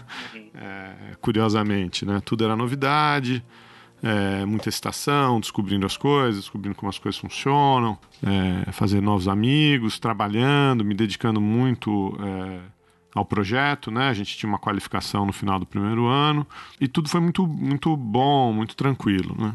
É, depois, no, no segundo ano, aí as coisas começaram a mudar, né? É, e eu fui para uma cidade universitária e é muito curioso. Eu falo para as pessoas que, apesar de estar tá cada um fazendo a sua pesquisa, tá todo mundo fazendo a mesma coisa. Uhum. Porque tá todo mundo fazendo pesquisa, né? E aí você forja algumas amizades, você conversa mais com algumas pessoas, e só que você sabe a vida delas e elas sabem a sua. E, e não tem muita novidade, né? É, você acorda, vai tomar café da manhã com uma pessoa, e aí, o que você vai fazer hoje? Eu vou trabalhar, né? vou, vou, vou tocar meu experimento, vou ler minhas fontes, vou conversar com meu orientador.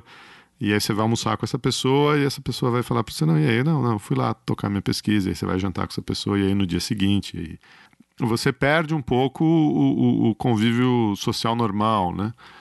Além do que, é, muitas dessas cidades universitárias são transitórias também, né? Então eu cheguei para fazer um doutorado de 3, 4 anos, mas muitos dos amigos que eu fiz no primeiro ano eram estudantes de mestrado, né? É, que no exterior tem um ano só de duração. Né? Uhum. É, então as pessoas vêm e vão. E aí aquelas coisas que você acha que. E, e isso é muito louco, né? Aquelas coisas que você acha que não, não, não pegam em você, ou que é bobagem, ou que é coisa de filme, coisa de história, vão pegando em você, né? Então você sente um pouco o clima, você sente um pouco. é, você sente muito, não é nem o clima, é a falta de luz. Né? Eu estava num lugar Hum. que no inverno, três horas da tarde, três e meia, estava escuro já. Né? É, e aí você acha que não, que é, que é bobagem, mas é, escurece, você tem sono, seu corpo tem um sono é, inexplicável. Né? É, você tem que mudar, você tem que se condicionar a sair no escuro. Né? É, o, o, escureceu, mas o dia não acabou. É, e aí tem a questão da comida, tem a questão da relação interpessoal que os, que os estrangeiros têm, né? É, que é muito diferente da nossa, e essas coisas vão, vão pegando você, né? Vão pegando você, vão pegando você. É, eu, eu, sofri um pouco disso é, no meu do meu segundo para o terceiro ano.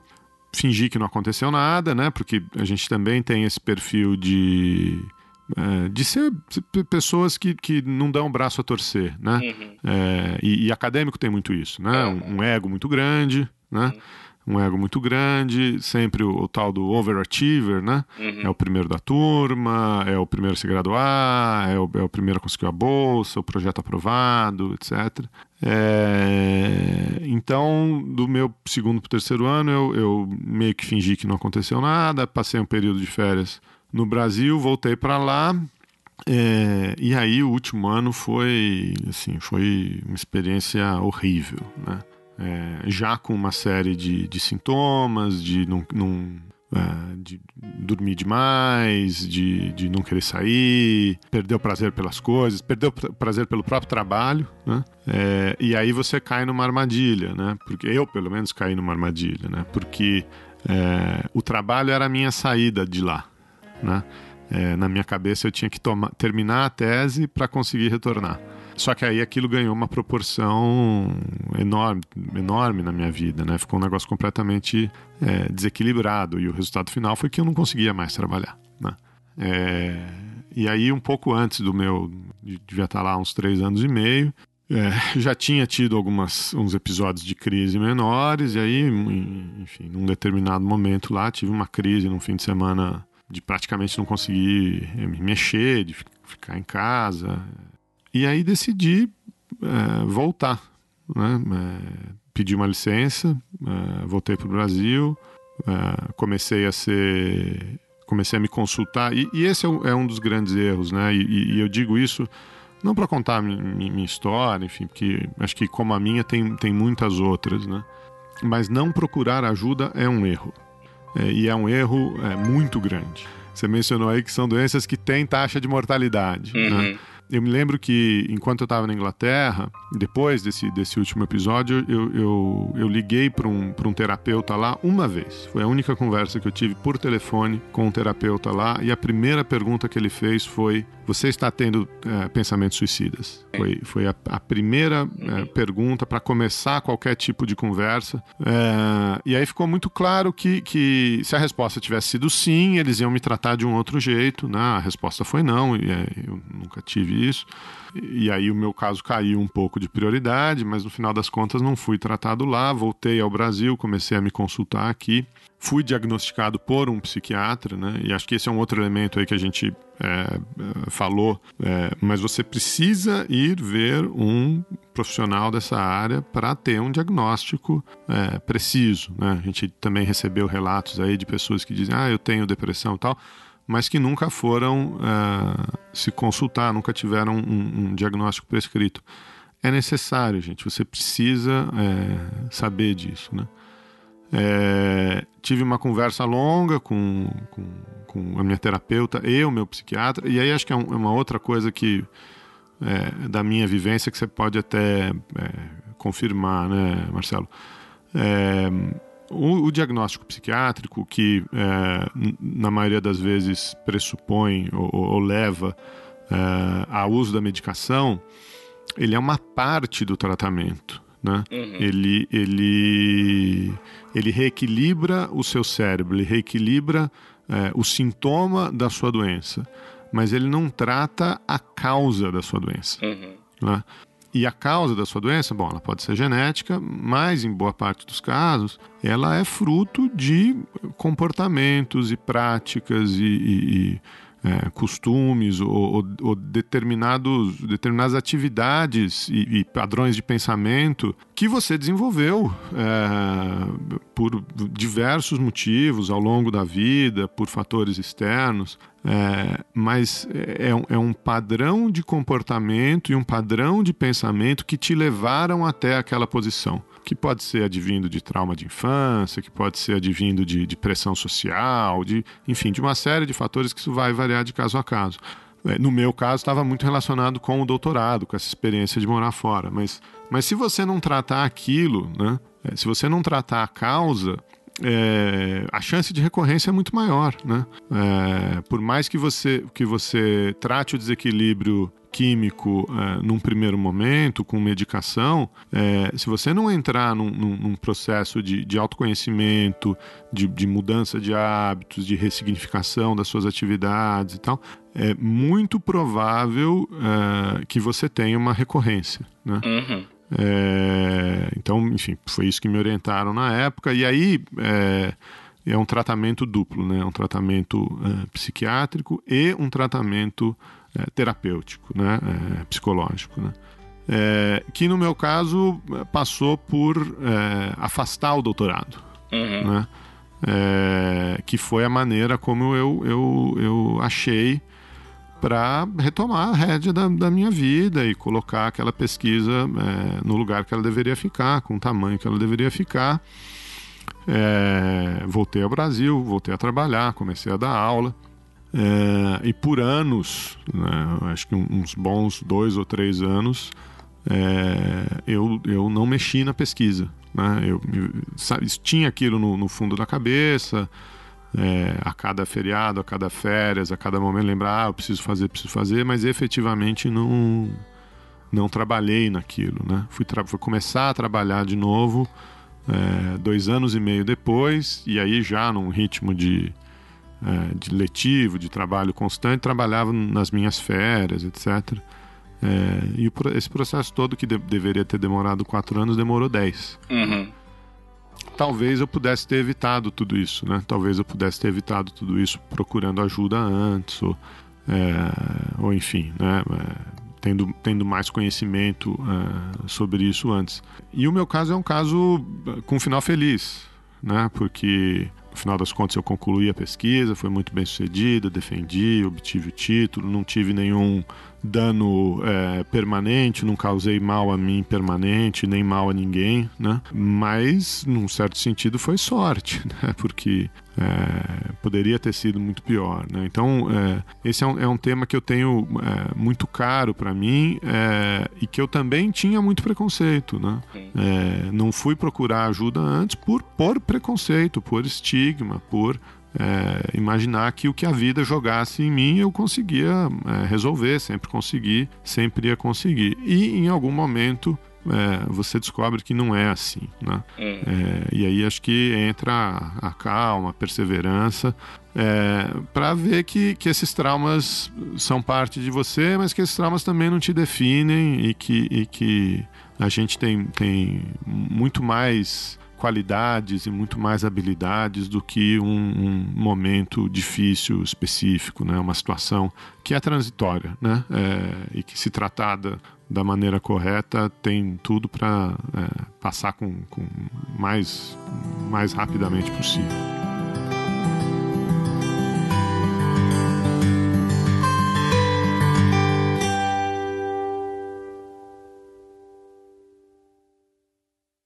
É, assim, o teu relato ele é muito mais comum do que às vezes a gente imagina, né? Uh, alguns estudos investigam exatamente assim por que, que as pessoas uh, não buscam ou demoram para buscar e quanto tempo demoram, né? E ajuda, né? Buscar ajuda. E claro que isso varia de transtorno para transtorno, mas muitas vezes, uh, na maioria das vezes, na verdade, essa demora gira na casa dos anos já, né? Uh, variando aí de 2 a 10 anos que as pessoas demoram desde o primeiro episódio ou a, a, a primeira incidência do transtorno até buscar ajuda de fato, né? Porque tem muitas dessas, dessas crenças assim que tu trouxe são comuns, né?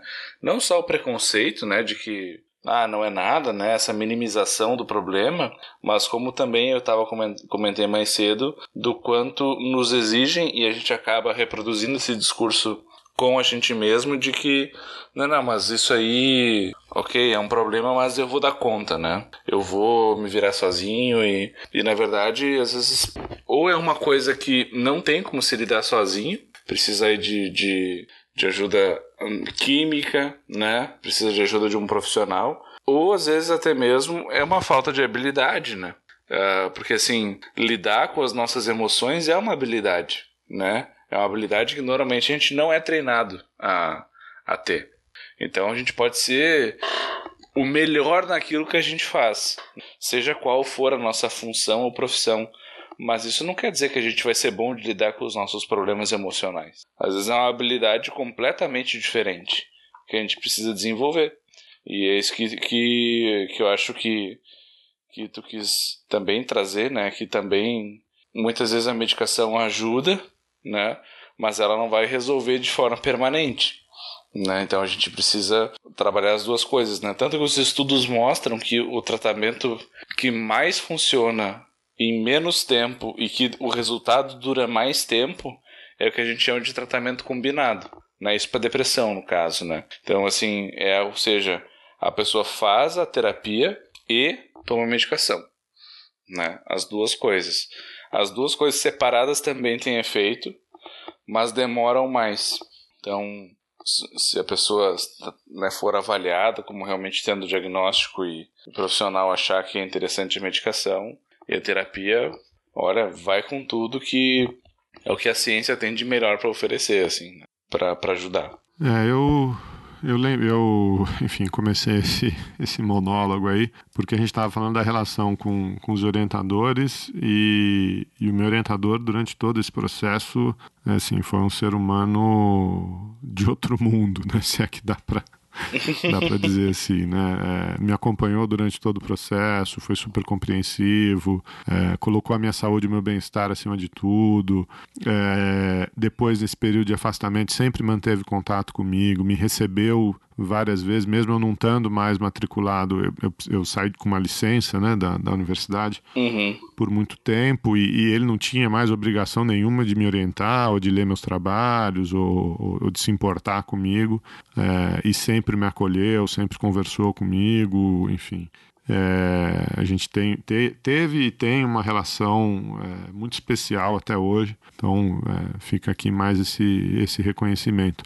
Agora, infelizmente, não é, não é sempre assim, né? Não. A gente, a gente pediu alguns relatos aí dos nossos ouvintes que vocês devem estar ouvindo ao longo do, do episódio uh, de maneira anônima. É, e tem um relato que, que fala muito sobre essa relação do, do acolhimento dentro da universidade, dos outros professores, né, Felipe? É, eu, eu esse relato marcou bastante, é, tanto o Geraldo quanto eu é, ficamos muito impressionados né, com, com, com o desdobramento do caso. Bom, trata-se de um aluno jovem né, que é, já vinha, segundo ele, manifestando alguns sintomas de depressão já na graduação, mas depois tudo piora, segundo ele, é, quando ele entra no mestrado. Né? E aí ele diz o seguinte. Os meus problemas é, se deram primeiro com relação ao meu orientador e sua personalidade forte e de pouco trato para as relações pessoais. Eu tinha medo de contar sobre os meus problemas para ele e, é, e ele encarar apenas como uma desculpa. Por conta então dos prazos, após quase dois anos de mestrado, pedi uma dilação de prazo para qualificação e entrei com o pedido com laudo da minha então psiquiatra. O conselho da pós julgou improcedente meu pedido e por conta disso fui desligado já que não havia qualificado. E aí ele diz né, que entende que o programa ia ser avaliado pela CAPES, que, portanto, o caso dele poderia contribuir com uma diminuição da nota, mas é, depois ele, ele presta novamente, passa novamente no processo seletivo e, e faz uma nova matrícula e agora está caminhando tudo bem. Mas o, o que chamou muita atenção é que é, o conselho da pós julgou improcedente um pedido é, de dilação de prazo com um laudo de um psiquiatra. É, cara, isso é muito grave. É Uhum. um, um baita chute de escada, né, para essas pessoas que é, ignoram. Covarde, é covardes, né? São- né? É, um, é um absurdo e uma covardia, né? É, com certeza. criminoso, praticamente, né? É, é, ele faz um- um- uma fala aqui, num determinado momento do texto, eu tô tendo cuidado aqui porque eu não quero é, que nenhuma informação vaze, né? Ele, ele, ele pede isso pra gente. Mas é, olha o que ele diz, né? Eu costumo falar agora que retomei ao mestrado novamente, passando por processo seletivo, é, que para a CAPES mais vale uma pessoa que se matou do que uma que se recuperou, mas encarou problemas com prazo e defesa. É, no caso dele, ele tem razão, né? É, é, porque o próprio, o próprio conselho da pós julgou improcedente um laudo médico, né? E, e Uhum. só para só pra deixar claro, o, é, o programa não se trata de, né, de uma área da saúde, gente que tem qualificação para julgar se procede ou não um laudo de um psiquiatra, né? É, é, um, é, um, é, um, é um programa de pós de ciências humanas, né? É, agora, né, cientista, cientistas humanos falando se um laudo de um psiquiatra deve ou não deve ser considerado. O Geraldo tem razão, isso é uma covardia, né? isso é um crime praticamente.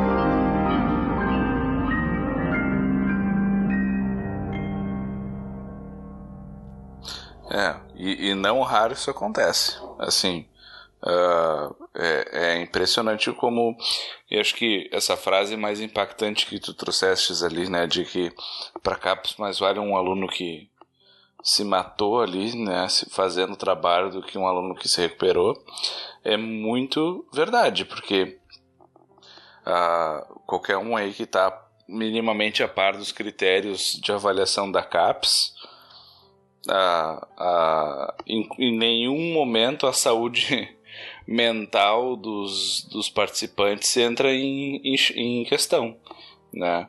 Então, assim, se tu tiver lá oito alunos, que se não me engano é o máximo por orientador, ah, ah, e ao final do doutorado eles publicarem o que precisou ser publicado e produzir o que precisou ser produzido, mas ele tirar a própria vida, o programa não perde ponto, né?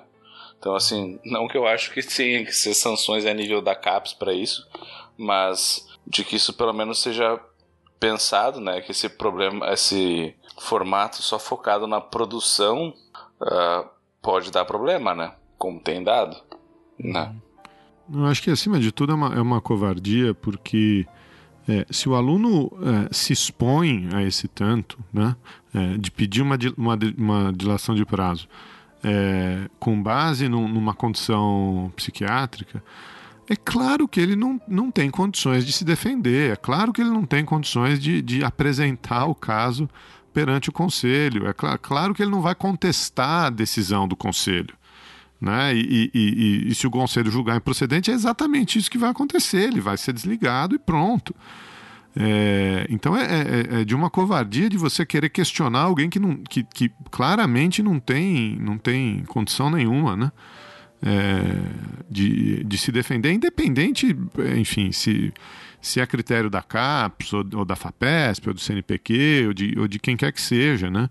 É, esse, esse conselho teria que minimamente ter um- um- uma preocupação humana, né? É, com a vida daquele, daquele, daquele estudante, acima de tudo. né? É, eu ouvi uma, uma informação num outro podcast que a gente vai deixar o link aí é, no post, o, o Dragões de Garagem, é, que tem um programa sensacional sobre transtornos mentais na, na academia. Eu recomendo a todos que ouçam é, do começo ao fim, porque, porque é, realmente tem relatos ali que são muito valiosos.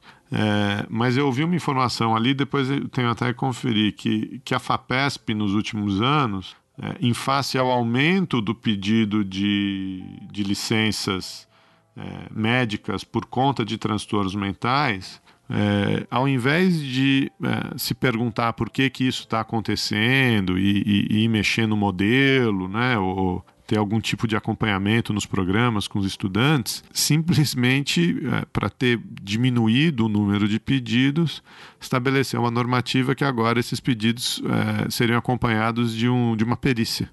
É, então a pessoa além de ter que dar um passo à frente, é, dizer que tem um transtorno, trazer um laudo do seu terapeuta, psicólogo, psiquiatra, ela teria que passar por uma perícia é, para não, não ser desligada do, da sua bolsa, do seu financiamento, etc. Quer dizer, tá tudo errado, né? Uhum. É, é tipo aquelas situações em que a gente estava comentando aqui esses dias de que parece que a presunção de inocência vai por, por água abaixo, né? Simplesmente se parte do pressuposto de que o aluno e o professor ali estão tentando enganar o sistema. Então ele tem que ir até as últimas instâncias para provar uma coisa que deveria ser básica, né? Tu apresentar um laudo e deu, né? Não. Imagina isso num contexto trabalhista, né? Num contexto onde a pessoa apresenta um, um laudo de psiquiatra e a empresa diz: não, não, a gente vai te demitir por justa causa e tchau, né? E isso seria um problemaço, assim, né? Agora, como a gente não tem leis que nos defendem, muitas vezes nem um aluno nem um professor vira terra de ninguém, né? Aí fica realmente difícil se estabelecer parâmetro para as coisas. O, mas na pesquisa que eu estava fazendo aqui, conversei com, com muitas pessoas, é, inclusive conversei com pessoas que uh, não quiseram uh, se manifestar por, por medo, e até eu mesmo disse para essas pessoas se protegerem, porque não estão numa posição estabelecida, tem medo que isso possa ser uh, depois utilizado negativamente numa seleção, numa promoção ou, ou qualquer coisa. É, mas é, eu, eu, eu, enfim, me deparei com, com um tipo de literatura que não é sobre é, depressão, né, mas sobre é, transtornos de ansiedade e, e, e principalmente é, bipolaridade. Né? Uhum. É, e, um, e um aspecto que nunca tinha me passado é, pela cabeça é, mas que tem pesquisa a respeito que é, nesse nosso ambiente hipercompetitivo, né, em algumas áreas mais do que outras, mas a, a, bipolaridade ela é, é, aceita, ou pelo menos uma das polaridades, né? Uhum. É, ela é aceita e ela é até é, é, celebrada, né? essa coisa do, do, do workaholic, do, do obcecado, da pessoa que que, que tem é perfeccionista, tem um cuidado e, e, vai trabalhar e vai virar à noite, e vai entregar e vai querer fazer mais. É, é, isso é, é, em um certo sentido, celebrado em uma parte da academia é, como, enfim, um, um meio de, de, se atingir né, altos resultados e você já topou com, com alguma coisa assim, estudos assim? Uh, não, não li nada assim cientificamente publicado sobre isso, uh, mas é uma coisa assim que um teoricamente faz muito sentido e dois na prática eu já vi isso acontecer, né? Uh, de pessoas assim que claramente tem uma condição psiquiátrica que é conveniente para aquele ambiente ali né? Então, onde a pessoa é, é um overachiever, né? Também é um, uma pessoa que não vai medir esforços, mas ao custo da sua vida pessoal, né? Ao custo de muita coisa, né? E que para cápsula, para o programa, enfim, né? Não, não é relevante ou não é interessante saber se o aluno está dormindo o suficiente, se ele está uh, ah, se alimentando bem, né? essas coisas assim. Uh, porque se ele adoecer, acontece o que a gente viu agora, né?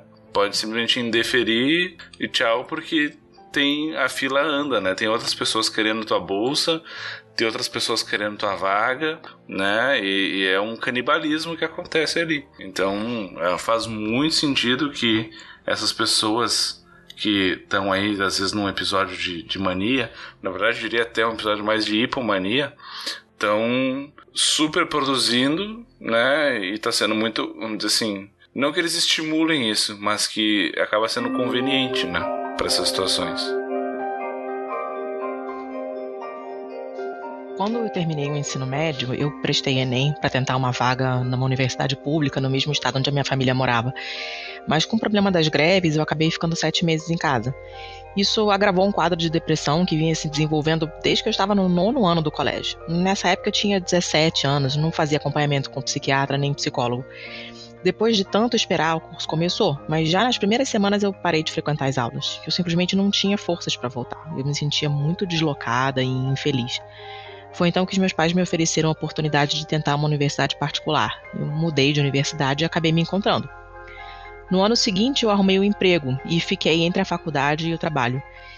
Entretanto, em abril eu tive um episódio muito grave. Cheguei na faculdade chorando, implorando para que me deixassem trancar o curso fora da época, porque eu não aguentava mais. Era muita pressão das matérias, do meu emprego, dos meus pais, do mercado de trabalho. Como que eu me formaria sem conseguir um estágio na área? E se eu tiver que ser professora? E se eu ficar presa trabalhando em algo chato o resto da vida? E se eu nunca conseguir me formar? Eu tranquei o curso pouco tempo depois, foi horrível. Tinha tempo demais em minhas mãos e meu quadro de depressão foi se agravando. Me isolei e comecei a pensar em suicídio constantemente. Foi um período muito obscuro. Eu só conseguia pensar que eu era uma decepção para todos. Faltava muito no trabalho, só queria ficar em casa chorando e pensando que não ia conseguir voltar para a faculdade ou para o trabalho. Em setembro eu comecei tratamento psiquiátrico. Aí as coisas foram ficando mais claras. O tratamento estava dando certo e eu mesma estava começando a me ajudar. Mudei de cidade, viajei, saí, me diverti, fiz planos. A mudança fez muito bem e eu me vi em novos desafios em uma cidade completamente diferente do que eu conhecia. Aí eu transferi o curso para minha nova cidade e também dei continuidade com o tratamento psiquiátrico. Acontece que em agosto eu fui visitar os meus pais e adquiri com novos medicamentos. Quando eu voltei para casa, para a nova cidade, sozinha, eu percebi que estava no buraco novamente. Não conseguia fazer nada, chorava muito, pensava em me jogar do meu prédio, queria minha mãe e meu pai. Meu namorado não sabia o que fazer. A crise dessa vez foi bem pior. Eu me via totalmente sozinha numa cidade diferente. Eu faltava às aulas mesmo morando em frente à faculdade, faltava no emprego porque me enchia de remédio, foi difícil. Até que um dia fui parar na emergência do hospital psiquiátrico. Os novos remédios eram muito fortes e o médico que me atendeu estava muito preocupado. Segui meu tratamento com esse novo médico e posso dizer que ele salvou a minha vida. Hoje eu continuo na minha nova cidade, agora mais tranquila, me cuidando e sigo estudando. Agora eu sei o que eu quero: fazer mestrado, seguir lecionando e concluir o meu curso.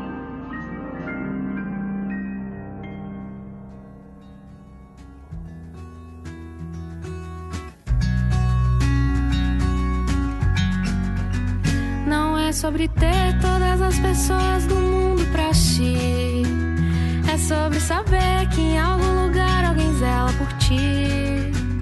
É sobre cantar e poder escutar mais do que a própria voz. É sobre dançar na chuva de vida que cai sobre nós. É saber se sentir infinito no universo tão vasto e bonito. É saber sonhar. Então fazer valer a pena cada verso daquele poema sobre acreditar. Não é sobre chegar no topo do mundo e saber que venceu. É sobre escalar e sentir que o caminho te fortaleceu. É sobre ser abrigo e também ter morado em outros corações. E assim ter amigos contigo em todas as situações. A gente não pode ter tudo. Qual seria a graça do mundo se fosse assim?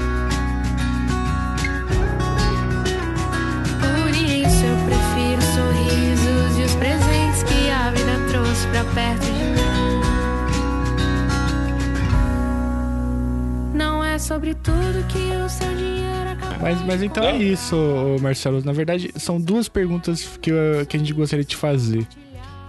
A primeira é de quem você gostaria de chutar a escada hoje. E depois é o seguinte, a gente não pode terminar esse programa com um chute de escada, né? A gente queria te ouvir também falar sobre é, o que pode ser feito, o que a gente pode, é, é, como a gente pode, enquanto também docentes, enquanto podcast, enquanto é, gente que está trabalhando com conteúdo, com informação, que a gente pode fazer também para ajudar pessoas que estão é, nessa situação. Cara, eu vou aproveitando a deixa aí. Eu vou chutar a escada de todo mundo que diz que problemas mentais são frescura. Ou que a pessoa tem que superar sozinho, ou que a culpa é delas por elas não estarem bem. E certamente muita gente vai entrar nessa lista e, né, por uma questão de elegância, não vou citar nomes para não deixar ninguém de fora. Então, se você está ouvindo e você faz isso, uh, a sua escada foi chutada. E o que, que eu teria para dizer sobre, sobre essa temática, né? Uh, acho que assim, o chamado principal é sempre busque ajuda, né? Não tenha vergonha de buscar ajuda, né? Acho que você não precisa enfrentar isso sozinho, né? É um problema sério, é um problema uh, difícil, é, mas é um problema muito bem conhecido e que tem diversas opções de solução, né? Pode ser medicação, pode ser um tipo de terapia, pode ser outro tipo de terapia, né? Mas não é o tipo de coisa em que quando a gente descobre que tem, a gente vê que não tem o que fazer. Tem muito o que fazer e tem muito, especialmente pelo que se viver, né?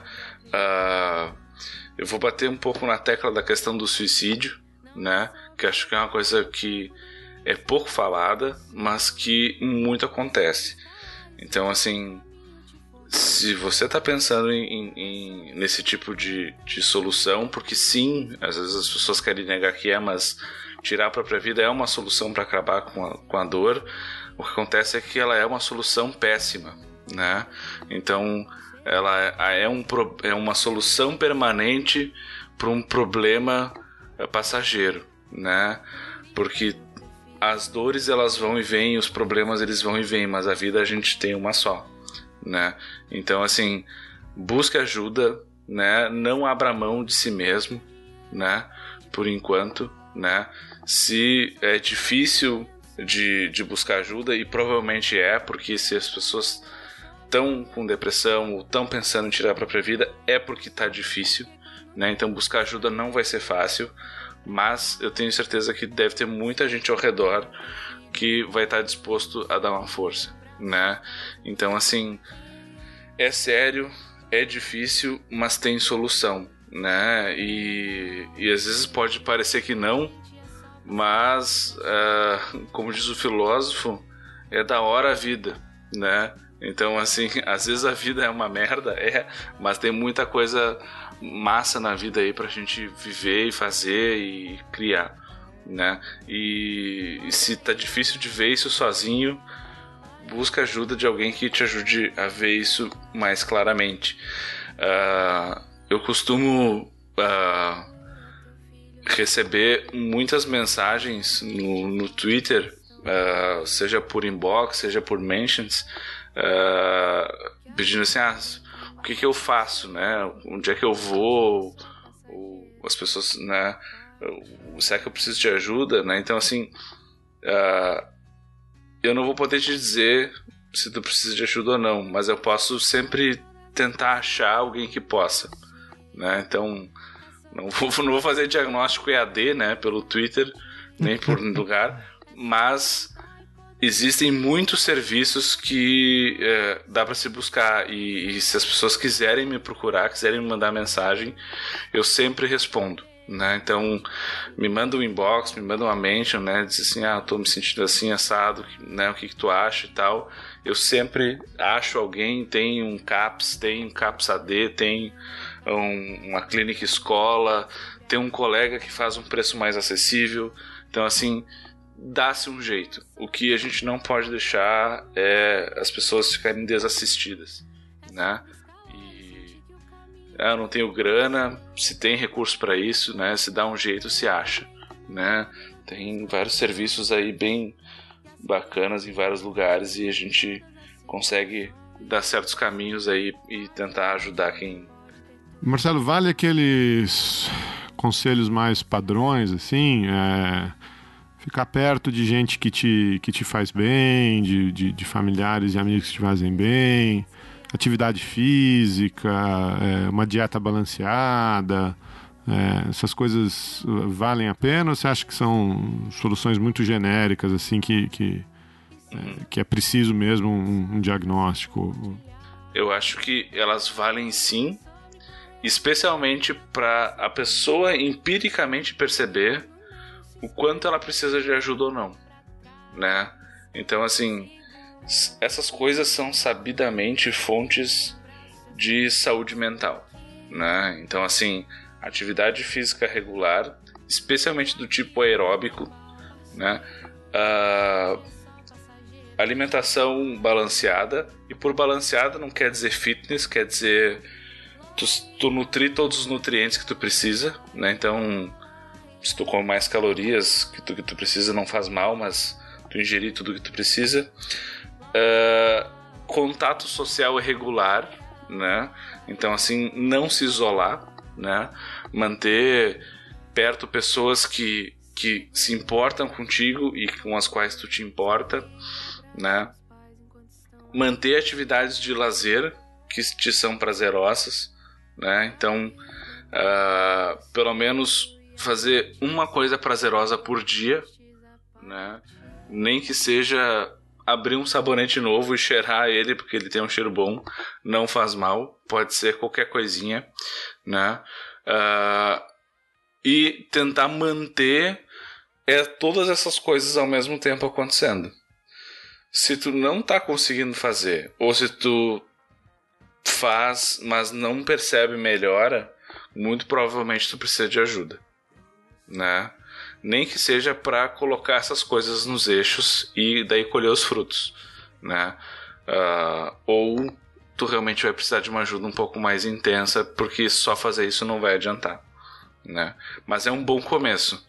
É um bom começo assim para saber se tu precisa só dar uma chacoalhada na poeira e retomar tuas coisas, ou se realmente tem algo mais profundo aí que tu vai precisar de ajuda, porque lidar sozinho não vai ter como, né? Então acho que é sim válido, mas não é uma receita mágica que serve para todo mundo. É uma coisa que uh, uh, eventualmente se alcança, mas às vezes precisa de ajuda. Cara, eu adorei o papo mesmo. Eu queria, Marcelo, te agradecer imensamente. É, eu espero que esse programa atinja muitas pessoas, né? O Geraldo mencionou, a gente recebeu muitos relatos, muitos mesmo, mais do que eu imaginei que receberíamos. Aliás, eu queria agradecer todos vocês que enviaram seus relatos. Alguns deles foram lidos aqui no episódio, outros não, mas é, os seus relatos, como vocês devem ter percebido, nos ajudaram na, na, na, na discussão que a gente acabou de travar com, com o Marcelo. Eu queria, é, então, é, te agradecer, Marcelo, e agradecer também o Geraldo. O Geraldo já te admirava bastante, não é à toa que a gente está nesse projeto juntos, mas depois do seu relato, que eu não conhecia, eu passo a te admirar ainda mais, cara. Legal que você compartilhou com a gente. Obrigado. Valeu, Marcelo. E fica aí esse, esse último apelo seu, né? É, procurem ajuda, é, conversem com as pessoas próximas e, e tem muita coisa para fazer, né? Tem, tem muita solução para esse problema. Exato. It's